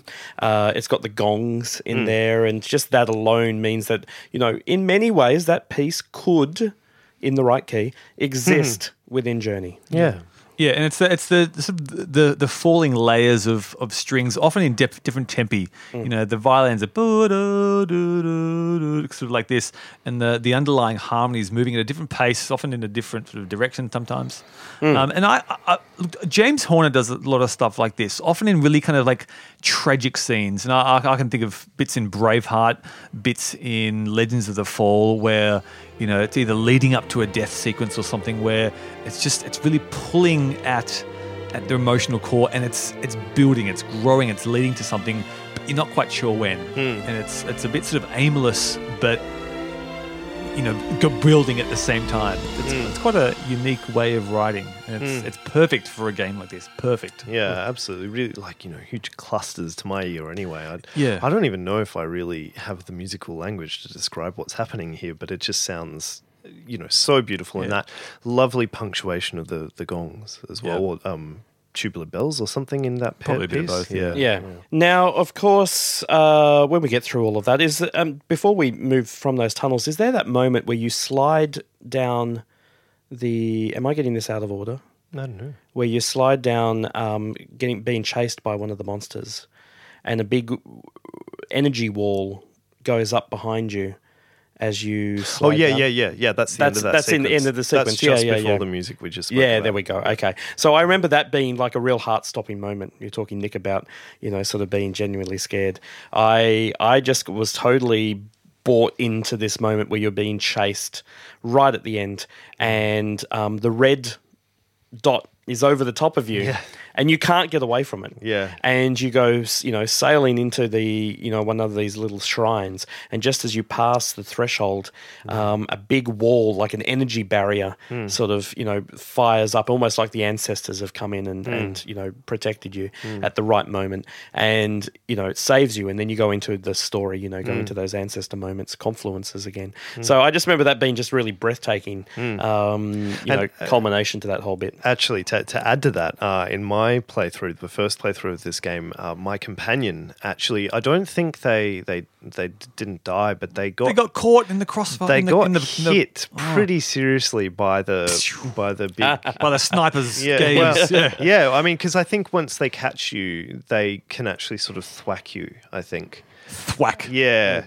Uh, Yes, they and- can, and and your your scarf gets the only penalty Yeah. apart from being scared is uh, your scarf gets shorter. Yeah. So you you know you can no longer fly for as long Yeah, as you used yeah, to. yeah. I didn't experience that because I didn't get caught. Yeah, no, yeah, you're a mad well, I, gamer. I, I. I didn't get caught either, but I saw my friend getting caught, and that was actually quite a terrifying experience in itself because you know at this point we'd been through a lot. Yeah, yeah, yeah. Yeah, to a couple, yeah, Couple of best buddies. Isn't Yeah, it funny? Like yeah. this person that you've never met or spoken to. Yeah. You're really feeling like the loss Yeah. of them. Wow. Yeah, Oh, well, I mean, they, yeah, Yeah. they didn't, they didn't die, but I felt for them. Yeah. I, you know, I was really, uh, you know, it was a real heart and mouth moment. Man, that game company does it again. Now, uh, when you get through this particular section, uh, you uh, get to a level uh, which I guess we're going to call the temple, but it's this uh, long cylinder um, that's sort of in front of you, and there are all of these little stepping platforms, I guess, that wind up a, a very, very, very uh, tall tower. And as you go around it, you sort of push buttons and you discover things, and the whole place fills with what is sort of water but not water. And anyway, you, you- Magical fluid. magical fluid, yeah. And either way, you're sort of making your way upwards. And this uh, track that is um, accompanying all of this is called atonement. And I thought it was interesting that the definition of atonement is the action of making amends for a wrong or injury. Now, you've just come from, you know, the the beasts that you um, uh, escaped, and I'm wondering, what are you atoning for? Is it that in actual fact you're the bad guy going through that beast's cave, or what are the wrongs that you're sort of making up for here? So I can, in fact, shed some light. Thank you, this. Dan. Uh, so again, atonement is the name of a stage of Yes. Joseph Campbell's monomyth, and in fact, in this sense, it's used as atonement with the father, as in atonement with the villain, like the Darth Vader Ah. father sense. So you know, it turns out the evildoer is your father. You know, that's how Yeah, it always right. happens, or you know, in, in that sense. Um, but he says atonement consists in no more than the abandonment of that self-generated double monster. The dragon thought to be God, brackets, superego, and the dragon thought to be sin, brackets, repressed id. So, what he's trying to say is that you're coming to terms with yourself. And Right. this is this is why it's so important that the villain in a lot of these monomyth style things is actually related to you, because Luke Skywalker's coming to terms with himself as being somewhat villainous, Yes. and is able to build on that to um, atone. Which is why is his face in Darth Vader's helmet Yes, when it opens up and Yep. in Empire Strikes Back. Exactly, and is and is yeah uses that and the trials that he's overcome before them to become the hero and to become, I guess, righteous or something like that. And so, coming to terms with the villainy of yourself, I suppose, um, but also overcoming it in a, in a very direct sense, usually. And so here, I think you know, um, when we're talking about atonement for music, we're, we're we're talking about that. You know, we've been through the the belly of the whale. We've sort of escaped that with the help of our ancestors, and now we're building ourselves back up again for the final perilous Final hurrah. Yeah. Yeah, right. So So. I, I thought atonement was uh, using typewriter in your film score. Ah, Hey. hey. All the nerds out there just went, ooh. I'm just going to, uh, you know, move this out of the music category at, at Apple Podcasts and move it straight into the comedy Yeah. section there. It's quite a serious game. I'm just going to Yeah, light yeah, mood, yeah. guys. Come on. uh, anyway, um, if you if you like gongs, Dan, then this Yeah. is this is the level Love for 'em. you. Um, I think this is the part in the game that really does take a right hand turn into very Eastern Hmm. sounds, and uh, let's have a listen here.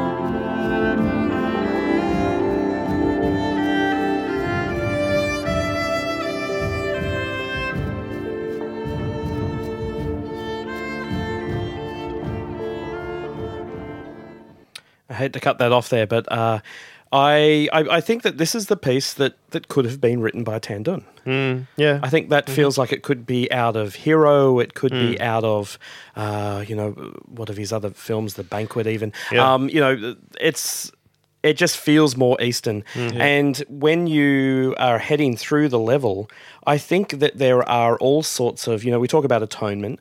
I'm th- sort of thinking the idea of, you know, Buddhist monks through all of this. You are in a temple. You are making your way sort of, I guess, upwards to nirvana. And uh, I think even from a, a visual point of view, everything goes very red and very gold. And you think about the two sort of really important colors in Chinese, um, you know, culture, and that is uh, the red and the gold. You know, it's used around Chinese New Year, the Lunar New Year. And I thought I would actually look online and actually sort of read about, you know, what do these two colors symbolize. And uh, I'll just read it out for you here. So, red symbolizes good fortune and happiness in Chinese culture and is found everywhere during the Chinese New Year. Uh, customarily on Chinese New Year, the elders give the younger ones a red envelope to welcome in the new year. So we have our elders helping the younger ones. Um, these envelopes sign- signify blessings. The red envelope is also a symbol of prosperity. So we've got our red cape and our red um, scarf that's sort of showing how well we're doing throughout all of it. And red is also the color of Chinese weddings, representing good luck, joy, and happiness. And thus, red should not be worn at funerals. Now, interestingly, gold is often matched with red, but it also has some very different ideas. So it's considered the most beautiful color. So that's interesting. This entire sort of, um, you know, uh, temple is sort of got lots of gold colors and shiny things, and the liquid that is sort of coming up is sort of this golden essence that's sort of coming up. And with the Chinese saying, yellow generates yin and yang, implies that yellow is the center of everything. Yellow symbolizes good luck and is sometimes paired with red in the place of gold, which we've just spoken about. It also represents freedom from worldly cares and is thus utilized in Buddhism. Uh, monks' garments are yellow, as are elements of Buddhist temples representing strict austerity. So we have the idea of prosperity with red and austerity with gold. And I think when you combine that with very Eastern sounding uh, soundtrack and gongs and and sort of you know that buzzy sort of wind sound and and that sort of Tan Dun esque you know uh, cello and the fact that this melody is quite different as well. It sort of feels like a, a melody of a. I think know, it's I think it's the viola here. Oh, it's viola, is it? Sorry. Yeah. Um, and, and it's, it feels like a, a more traditional hero making their way out. And at, like I said, you ascend up through the, the temple. And I think all of this is working together to, to help sort of paint a picture that I believe is both, certainly to a Western player, would feel quite exotic. Mm. Um, but at the same time, it's not screaming. I'm making it sound like it's just overtly Yeah, the, yeah, the, yeah. Mm. the Chinese Buddhist level. But I think that there it is taking elements from those cultures, as it has been taking elements from all sorts of cultures throughout the game, and giving you an idea of different cultures, um, you know, versions of Journey. So I think it's just a really lovely little moment there. Now, of course, we get to the top of the temple, and we have what's called the final confluence. We have the Mm. final moment with the ancestors. And what is different about this moment in the game is that instead of showing you the path that is laid before you, here's what you're about to experience, it actually shows you your entire journey from mm. start to finish. It shows you where you've been and you you know, you go all the way through it and you actually hear within the music here that we're about to listen to that the melody is really wanting to burst free. You actually hear you know, in big strings and lush strings, it wants to sort of burst forth that, that mm. journey melody, but it gets stopped. And it's because as your your little character is looking through the, the pictographs in front of them, suddenly they see something quite scary. So you've seen your whole journey, and it shows you this this part where there are these winds, and it looks quite dangerous, you know. And then the music changes at that exact moment. So let's have a listen.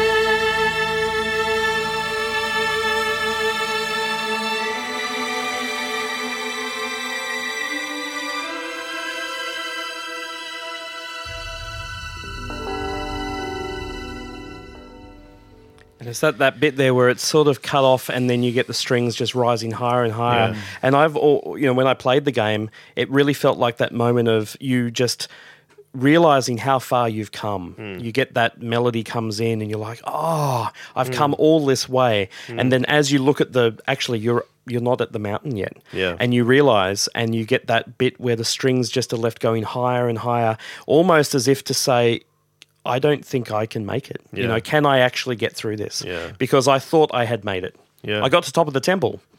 You know, why am I not there? Yeah.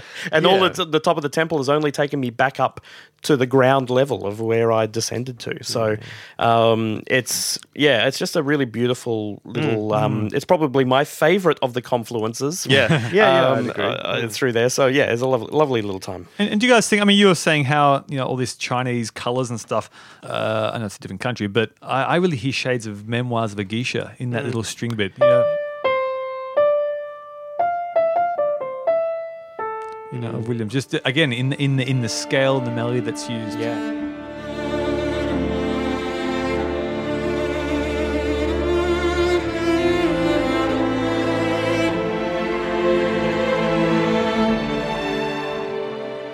And I mean, the, the the use of the gongs in that cue in particular. I mean, I, they sound more like gamelans to me. I don't Yeah, think it's a Yeah. gamelan. I don't think it is gamelan because they, yeah. they sound much more teeny. But yeah, their gongs played in the gamelan style. Yeah. I would say. Which, uh, for, for listeners who don't know what a gamelan is, it's an Indonesian or- Mm. Yes. or Balinese, really, Yeah, yeah. um, uh, gong-like instrument. Um, So we're down into Southeast Asian, Yeah. you know, countries and, at this point. And I mean, also, I suppose it's the the gamelan is um, is important in, in, in Western musical history because it was you know the discovery of this and its popular you know um, popularization within Western composers like Debussy um, had a you know massive impact on them because they sort of saw it as opening up new mo- musical possibilities. I, I think it, the gamelan's tuned differently and had a had a really interesting impact on basically trying to replicate its sound with piano.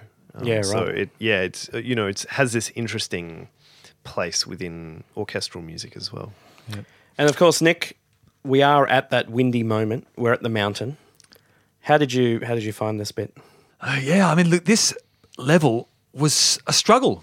I know it sounds so simple. Um, it really pained me to play. It was sort of like, you know, you've gone through all these bits, and I think especially after the creepy sentinels in the in the tunnels, we'd risen up to this temple. We had the music just then. I was like, all right, we're, we're, we're back to, you know, the, on the way up. And then all of a sudden, you're at the bottom of this mountain. The the climate has obviously changed. There's snow everywhere. And uh, musically, it was quite barren and I remember feeling it. I mean, I'll, I'll play a bit here from a track called "The Crossing." Um, you know, you're really just getting kind of fragments of of of the melody, um, almost like disintegrated, and they're quite little these frenetic little cello lines. Um, even I think maybe some flute in there. It's really been deconstructed, and, it, and it, it's it's certainly tough going.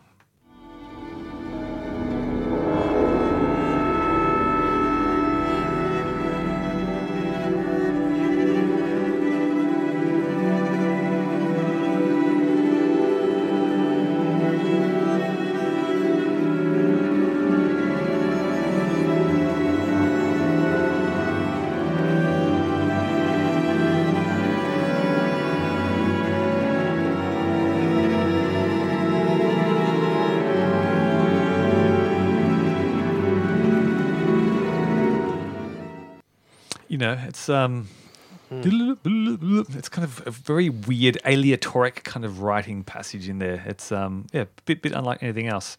And um, was this the bit where you really start struggling to walk uphill? Yes. a Yeah. bit? You know, you Yeah, can really the game feel, sort of fights you for the first time. yeah, maybe that's why I found it struggling. Mm. It was, it was. I thought maybe I was doing something wrong with my controller or something, but I'm like, actually no, it was the snow, and I was, I was getting annoyed, yeah. um, and all these kind of feelings. So it was working perfectly then. Yeah. yeah, damn it, that game company, you've done it again. Yeah. Um, but you know, again, cleverly they sort of bring in these little moments where um, you know you get a bit of respite. Um, sometimes you'd you'd hide in a little, Hmm. um, you know, b- b- behind a bit of rock or, or something or a little ruin.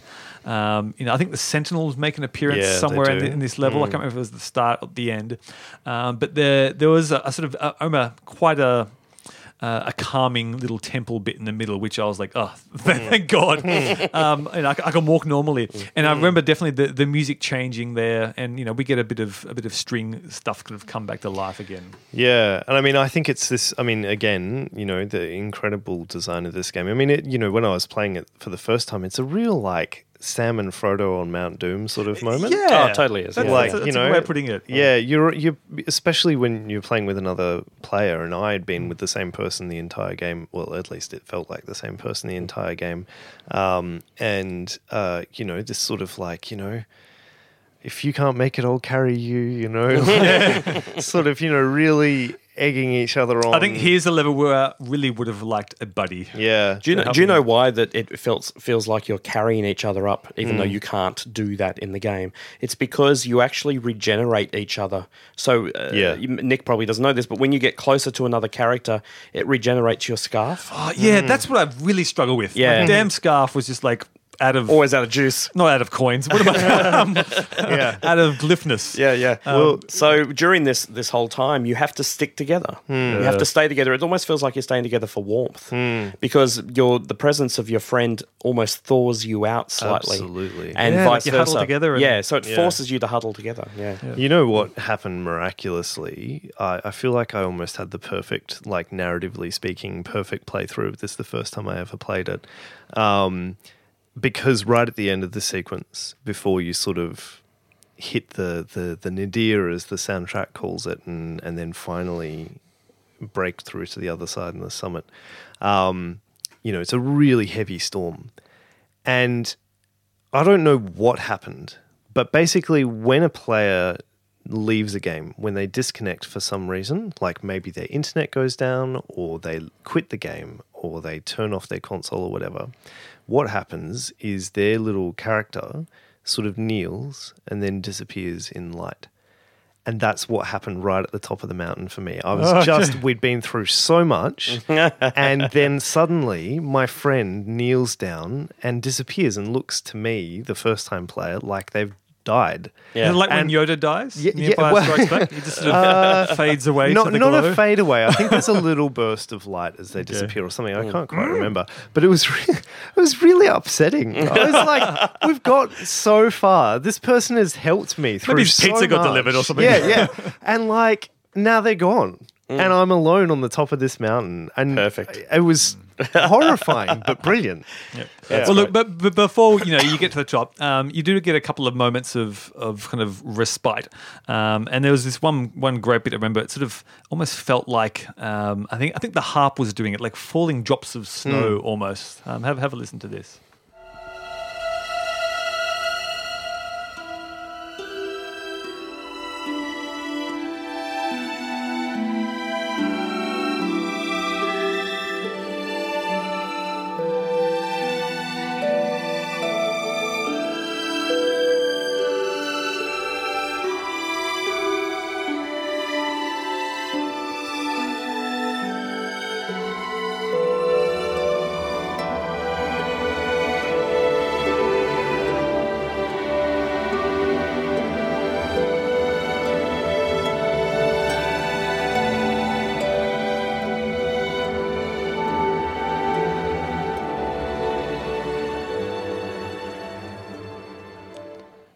Quite beautiful, you know. It, we still get those sort of those falling strings, but just having a bit of a rhythmic pulse there with the Yeah. the harp gives it a sort of warmth. No, it's great. But and, and then you know you get this. This is sort of comes from this track called Nadir, where it does turn probably the most the most tense we kind of get Yeah. in the game. I mean, yeah, this, this whole penultimate track on the soundtrack, um, which I remember in the game sort of comes and goes depending where you are, um, was pretty pretty dense.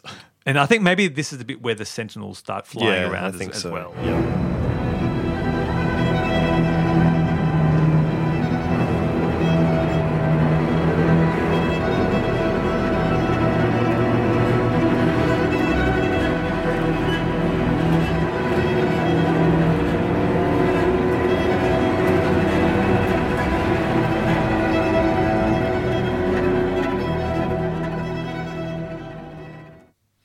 That shell. Yeah. It's Yeah. like a little, yeah, crazy little tense cello concerto. Um, and I remember, yeah, once I cleared the Sentinels, I think that was the bit I was really annoyed at because it wasn't just the walking; it was the you had to get between little moments to to to hide. It was just yeah, I was getting really stressed out and probably tired as well. Um, but then there was this gorgeous bit of like. And it, I think after all that oppression, this just beautiful string bit, which I was just like, oh, it was almost like the sunset moment for me, even though we are still in this this kind of snowscape. Um, and I'll, I'll, I'll play the bit I mean here.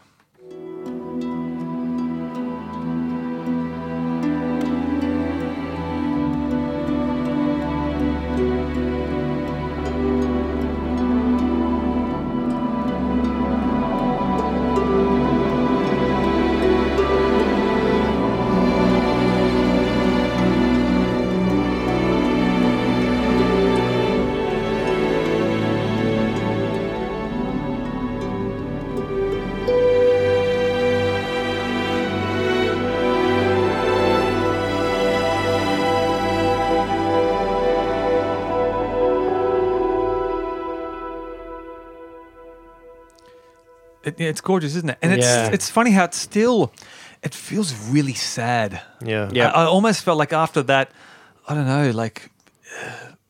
I felt like that, that's the music that would play when you lose your buddy Yeah. or something, you know? Yeah. It's like you made it out of this. It wasn't joyful or heroic or like you've done it. It was like, oh, like, yeah. I, I wasn't quite sure how to feel. Even there, listening to it, I'm not quite sure Hmm. what it means. 'Cause- there, there's something more waiting. I know Yeah, that. It- I mean, it doesn't resolve anything. You know, the the harmony it plays that little bit of melody, but the harmony doesn't resolve. Nothing resolves It's just endlessly asking questions that doesn't really have an answer. Uh, it proposes, you know, like I said, those thoughts, and uh, yeah, I do think that it.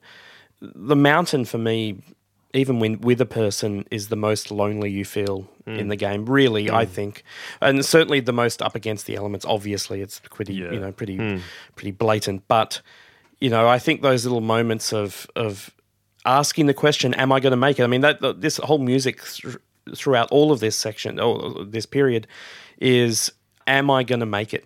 Yeah. You know, where is the end here? And you know, I uh, Austin doesn't tell us. not not right now, but he you know does later. Yeah.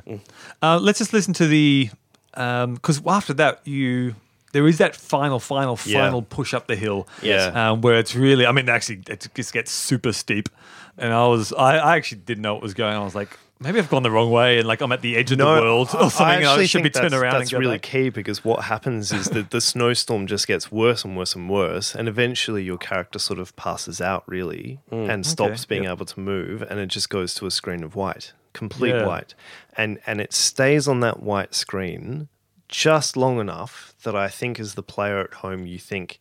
Has the game stopped? Like, is, Yeah. Oh, is have it I died? working? Is it? Have I? I, I definitely thought I, ha- I was dead, and Yeah. actually that was the point of the game. yeah, right. Yeah. Like, I, I, I thought Yeah. that's what it was. You know. Yeah. Definitely. Yeah. Um, so it just lingers. Yeah. Just Yeah. long enough. But have, have a listen. Um, the orchestra yeah, is really going nuts here. It's and I think from memory, it's the first time we really get some pretty epic percussion, sort of not serious rhythmic drumming, but just like deep hits and stuff. It's it's mm. quite violent in, in, in a way.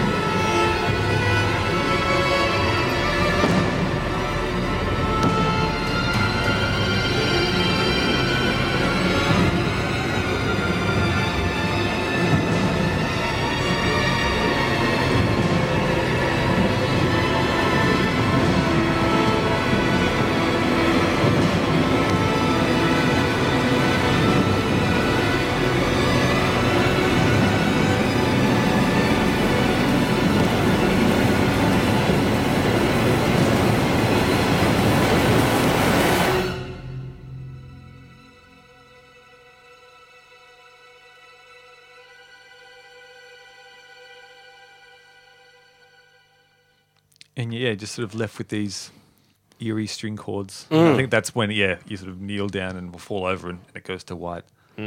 Yeah. Ah, Incredible Yeah. moment in the game. Yeah, yeah, yeah. I mean, I, I think it. You know, it's it's it's a representative of the wind. It's representative of voices. Yeah. You know, doubts in your your head. You Hmm. know, flying through. There's.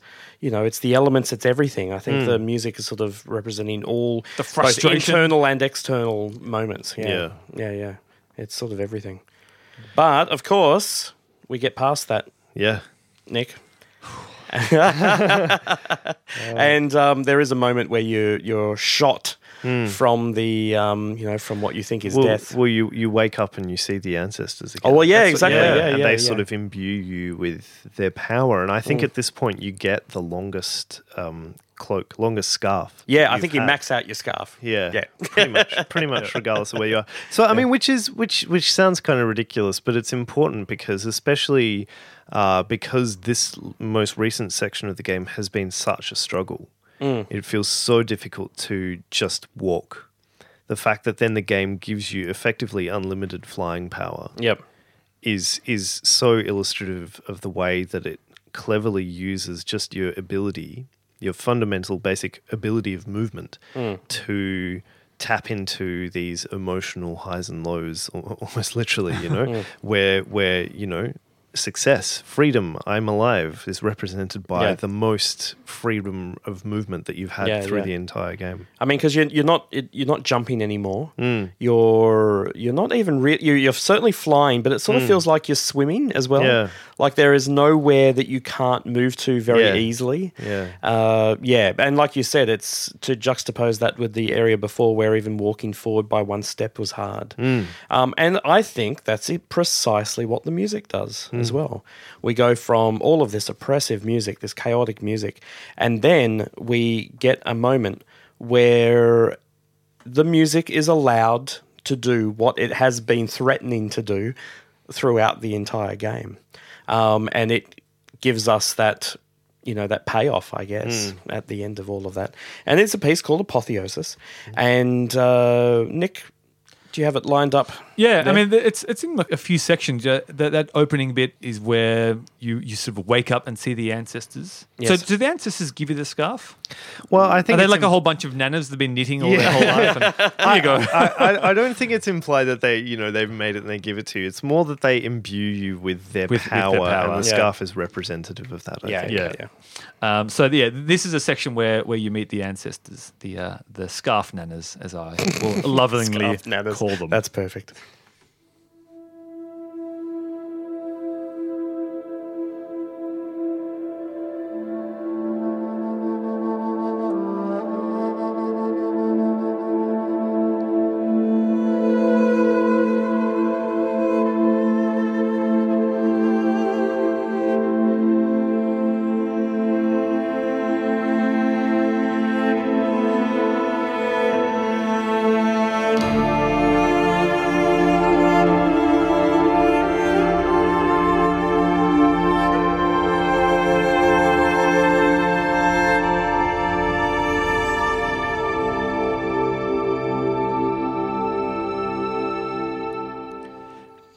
Then straight after that, you get this bit where they do they like you sort of like get shot out of a tunnel almost kind of thing. Yeah, yeah. I mean, Um, they certainly um, you fire you back to life, and then you go flying through the heavens. And I, I- I thought this music here is really interesting because it sounds a bit like a mirror of the opening, where you have that that track, the call. You know, starts with a high flute, and then the orchestra sort of has this, you know, Yeah, yeah, sort yeah. of building crescendo, and then wipes the palette clean. But here it's a bit more. It has a bit more of a intent, I guess, is is, is the best word, and a bit more of excitement.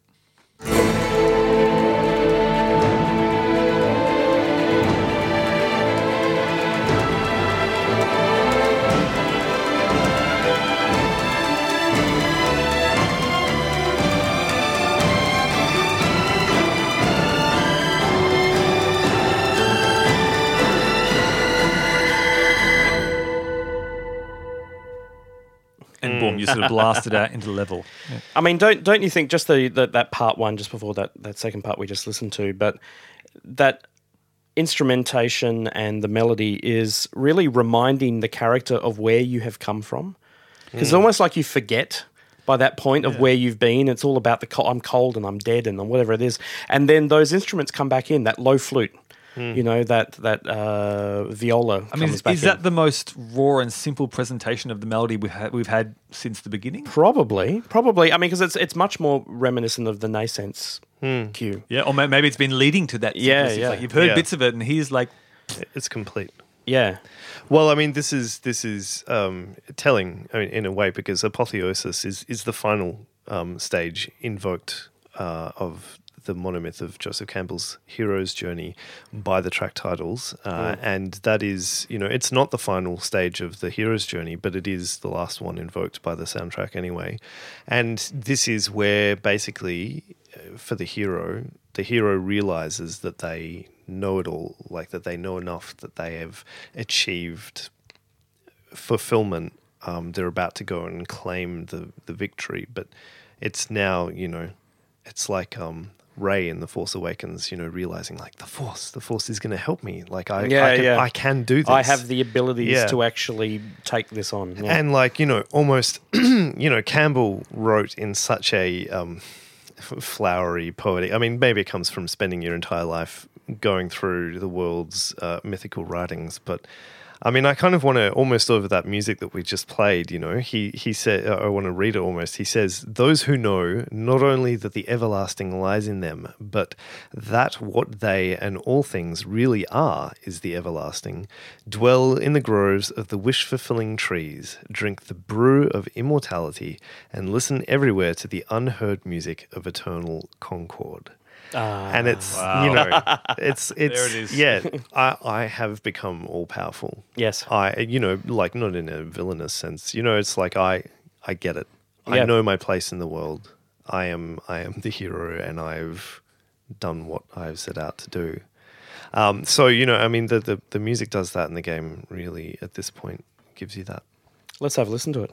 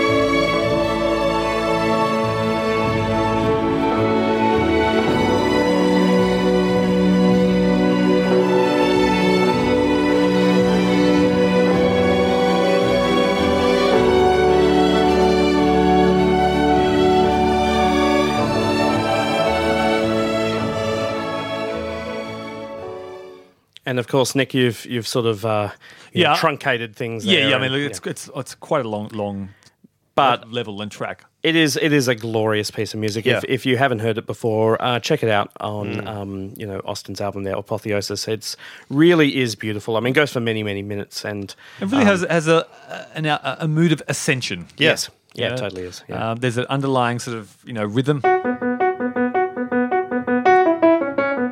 Know, with a little kind of groovy hemiola there at the end, Yeah. with that's like two against three sort of thing. Yeah. Um, you know, it's in a 12-8 kind of rhythm, um, and we really get you know beautiful long form versions of the of the melody. Not always the perfect melody, but but kind of like yeah, it, it's it's coming together. It's all kind of life affirming. It's joyous, but still sad. And to me, that's like there's light at the end of the tunnel, but don't forget what you've gone through to Yeah, sort of yeah. get there. Yeah. That that's to me the mood that it conveys in this, and quite perfectly actually. Dan, have you Mm. noticed that from that moment when you realize you've got all these powers and then you Mm. make your way and you're, you're sort of ascending higher and higher, that you go through a bit of a level, really. You know, you're sort of visiting all these things as you go around, and there's little fly you know, carpets are with you again, and you know, it's really lovely. I realized that uh, when returning to it in the lead up to this recording, that it is almost a very mini, truncated version of the entire game. you start out by going over a cloth um, uh, bridge, and then at some point you descend down like you're skating through a various moment, and then you start rising up through other thing with those little jellyfish-looking things, and it's like essentially little mini versions of all of the game. You even have that massive sea creature that was part of the temple um, that was swimming through things that also d- brings you up as well, and right, it's yeah. got all these little elements. Now I don't know whether that's intentional, whether I'm reading too much into it, but I feel like it's a just a sort of an, an ascended mirror version Yeah. of what you have just mm. been through. Yeah. But where you're all powerful, nothing is a big problem. Right. You know, you're just floating through the entire thing Yep. as you get up to the summit, to the peak. It's interesting. 'cause my- Yeah, my experience was, I mean, best summed up as an ecstatic blur. I, I don't remember mm. anything of this level apart from blue skies and just like, yes. Yeah. but I think that's a good thing as well, I think right? this is it. You know, I can go to bed. Like, not because I was sick of the game. I just I was,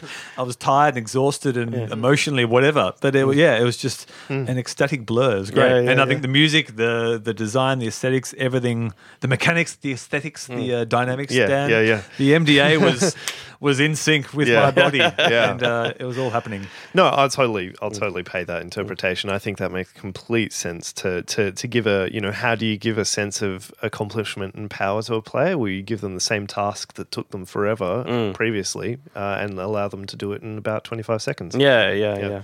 I mean, and of course, it, the track doesn't just finish with that and you're done. Um, you do eventually get to the summit. You get to the peak, Yeah. and there the music doesn't just pump all the way through to the end. Um, in many ways, Nick, it, we return to our roots, I guess. Yeah, we absolutely do. And it, it basically ends um, with a presentation of the melody and actually just pitters out to just Tina Guo and her cello. Yes.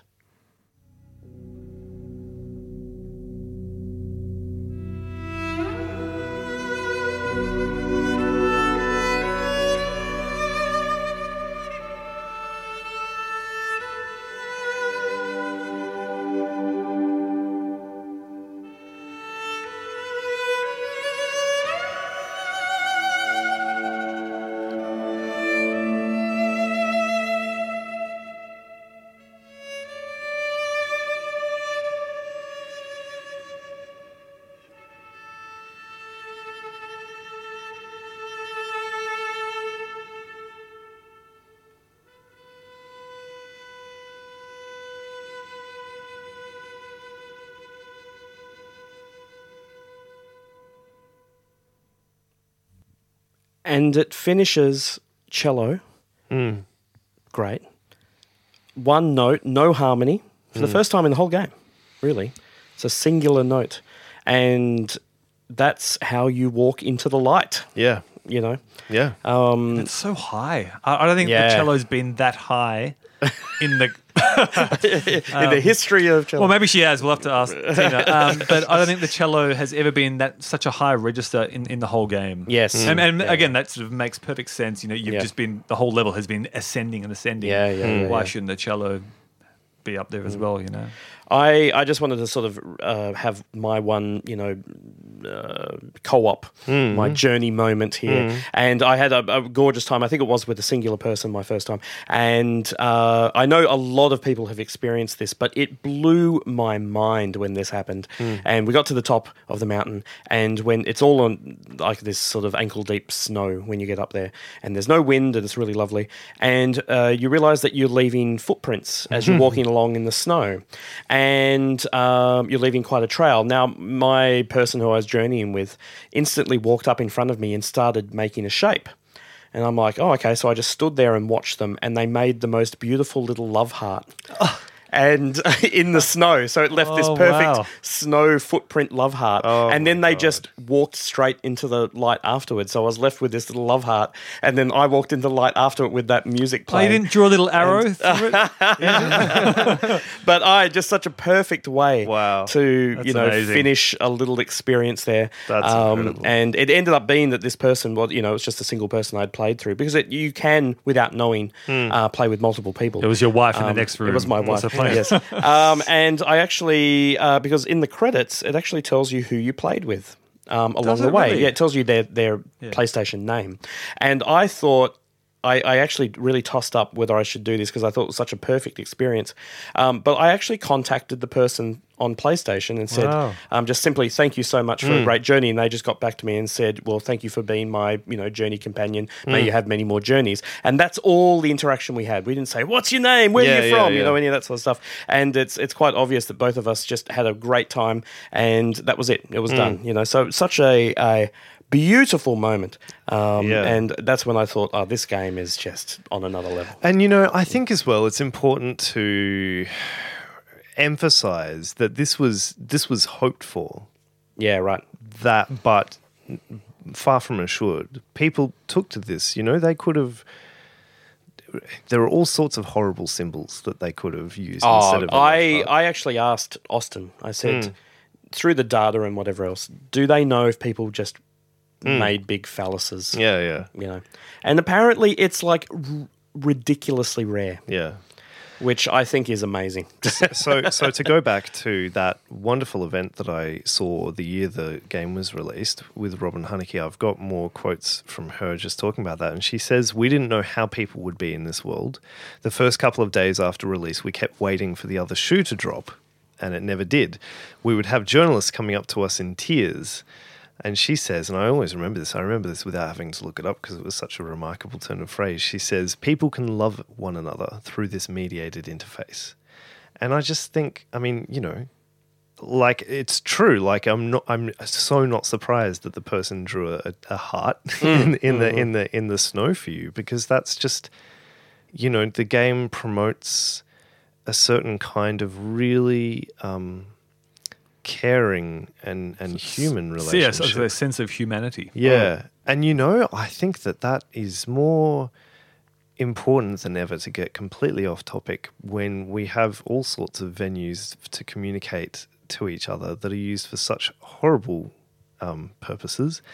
And, you know, I think a lot of the time people very easily say, oh, aren't, you know, humanity's just terrible. We're just terrible people. But actually, maybe it's the interface that allows us or encourages us to be terrible to each other. A game like Journey proves that with a lot of thought that goes into how people might communicate with each each other, you can create the circumstances for them to be genuinely kind to each other. And mm. so I think that this game is not just an illustration of a wonderful piece of art, but it's a really interesting illustration of how technology can be made to function in different ways too. Take that, Instagram. Yeah.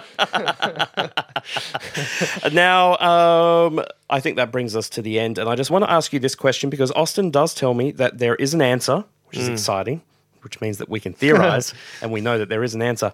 But what does the game mean? Mm. Nick. Mm.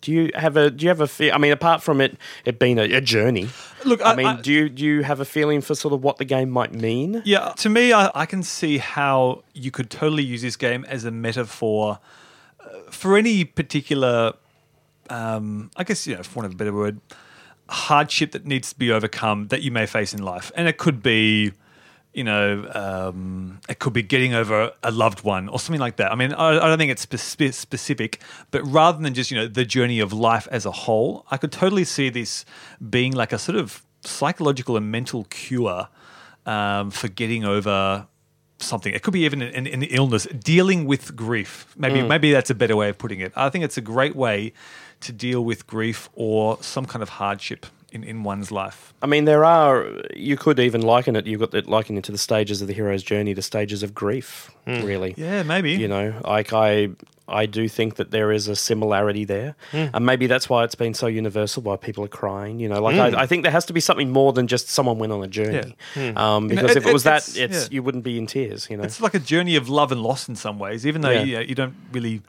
the love and the loss aren't overt. It's Yeah. like, I think the stages that you go through um, when experiencing things like love and loss are sort of captured in, in just a different way. Let me ask you this, Dan. Hmm. Uh, at the end of the game, you turn into a little ball of light Hmm. and you shoot out the top of the uh, the top of the mountain, and the credits. Of which there is the music. I, I was born for this, and maybe we'll talk about that that piece with Austin. But uh, you know, over the credits, your little glowy thing goes backwards through Yep. the game, Yep. and it lands back on the sand, ready to start another journey. Yeah. What do you think that means? Well, I think this is actually key. I think if I yeah to answer your, your question mm. before about what does the game mean, I mean I think that that this this moment is super key to understanding what the game is trying to do because early in the game when you start your journey you actually see one of these same um, meteors whatever uh, flying back to the start. So it's implying that other people are undertaking the same journey and being cast back to the beginning. And often you when you encounter another player, um, I mean, I think Andrew, you said before that your player had played it before or was so, showing you little secrets, right? And I mean, I think that this actually has to do with the often neglected final part of the hero's journey, which journey the game doesn't directly address, and very few media forms that use it explicitly address, which is the return. Mm. Which is for those of you who've read Lord of the Rings or, or seen seen the you know sixteen hour expanded edition, this is the kind of scouring of the Shire where Frodo and Co have to go home because the Shire itself, their home, is under threat and they have to help their fellow mundane individuals rather than be out in the world and use their power for epic proportions. They have to go home and sort of, you know, just, you know, Get back to normal life. yeah, but but also show, you know, um, the normal people what they've learnt and sort of bestow their their power, you know, to for for good, I suppose. Um, and I think that actually this is kind of what Journey is about, in that it's about actually your second playthrough and your third and your fourth and your fifth and your sixth and however many, where you deliberately use your knowledge and your abilities and your growth and your humanity to help somebody else. Yes. And you do this via the return, via, you know, coming back to the beginning, by journeying again. And I think that that, because I think, you know, the, the journey itself can be, you know, is so malleable, as you pointed out, Nick, that it can be applied really usefully to a whole bunch of different circumstances, but it is quite general. And this is why it's been so culturally, you know, um, everywhere, right?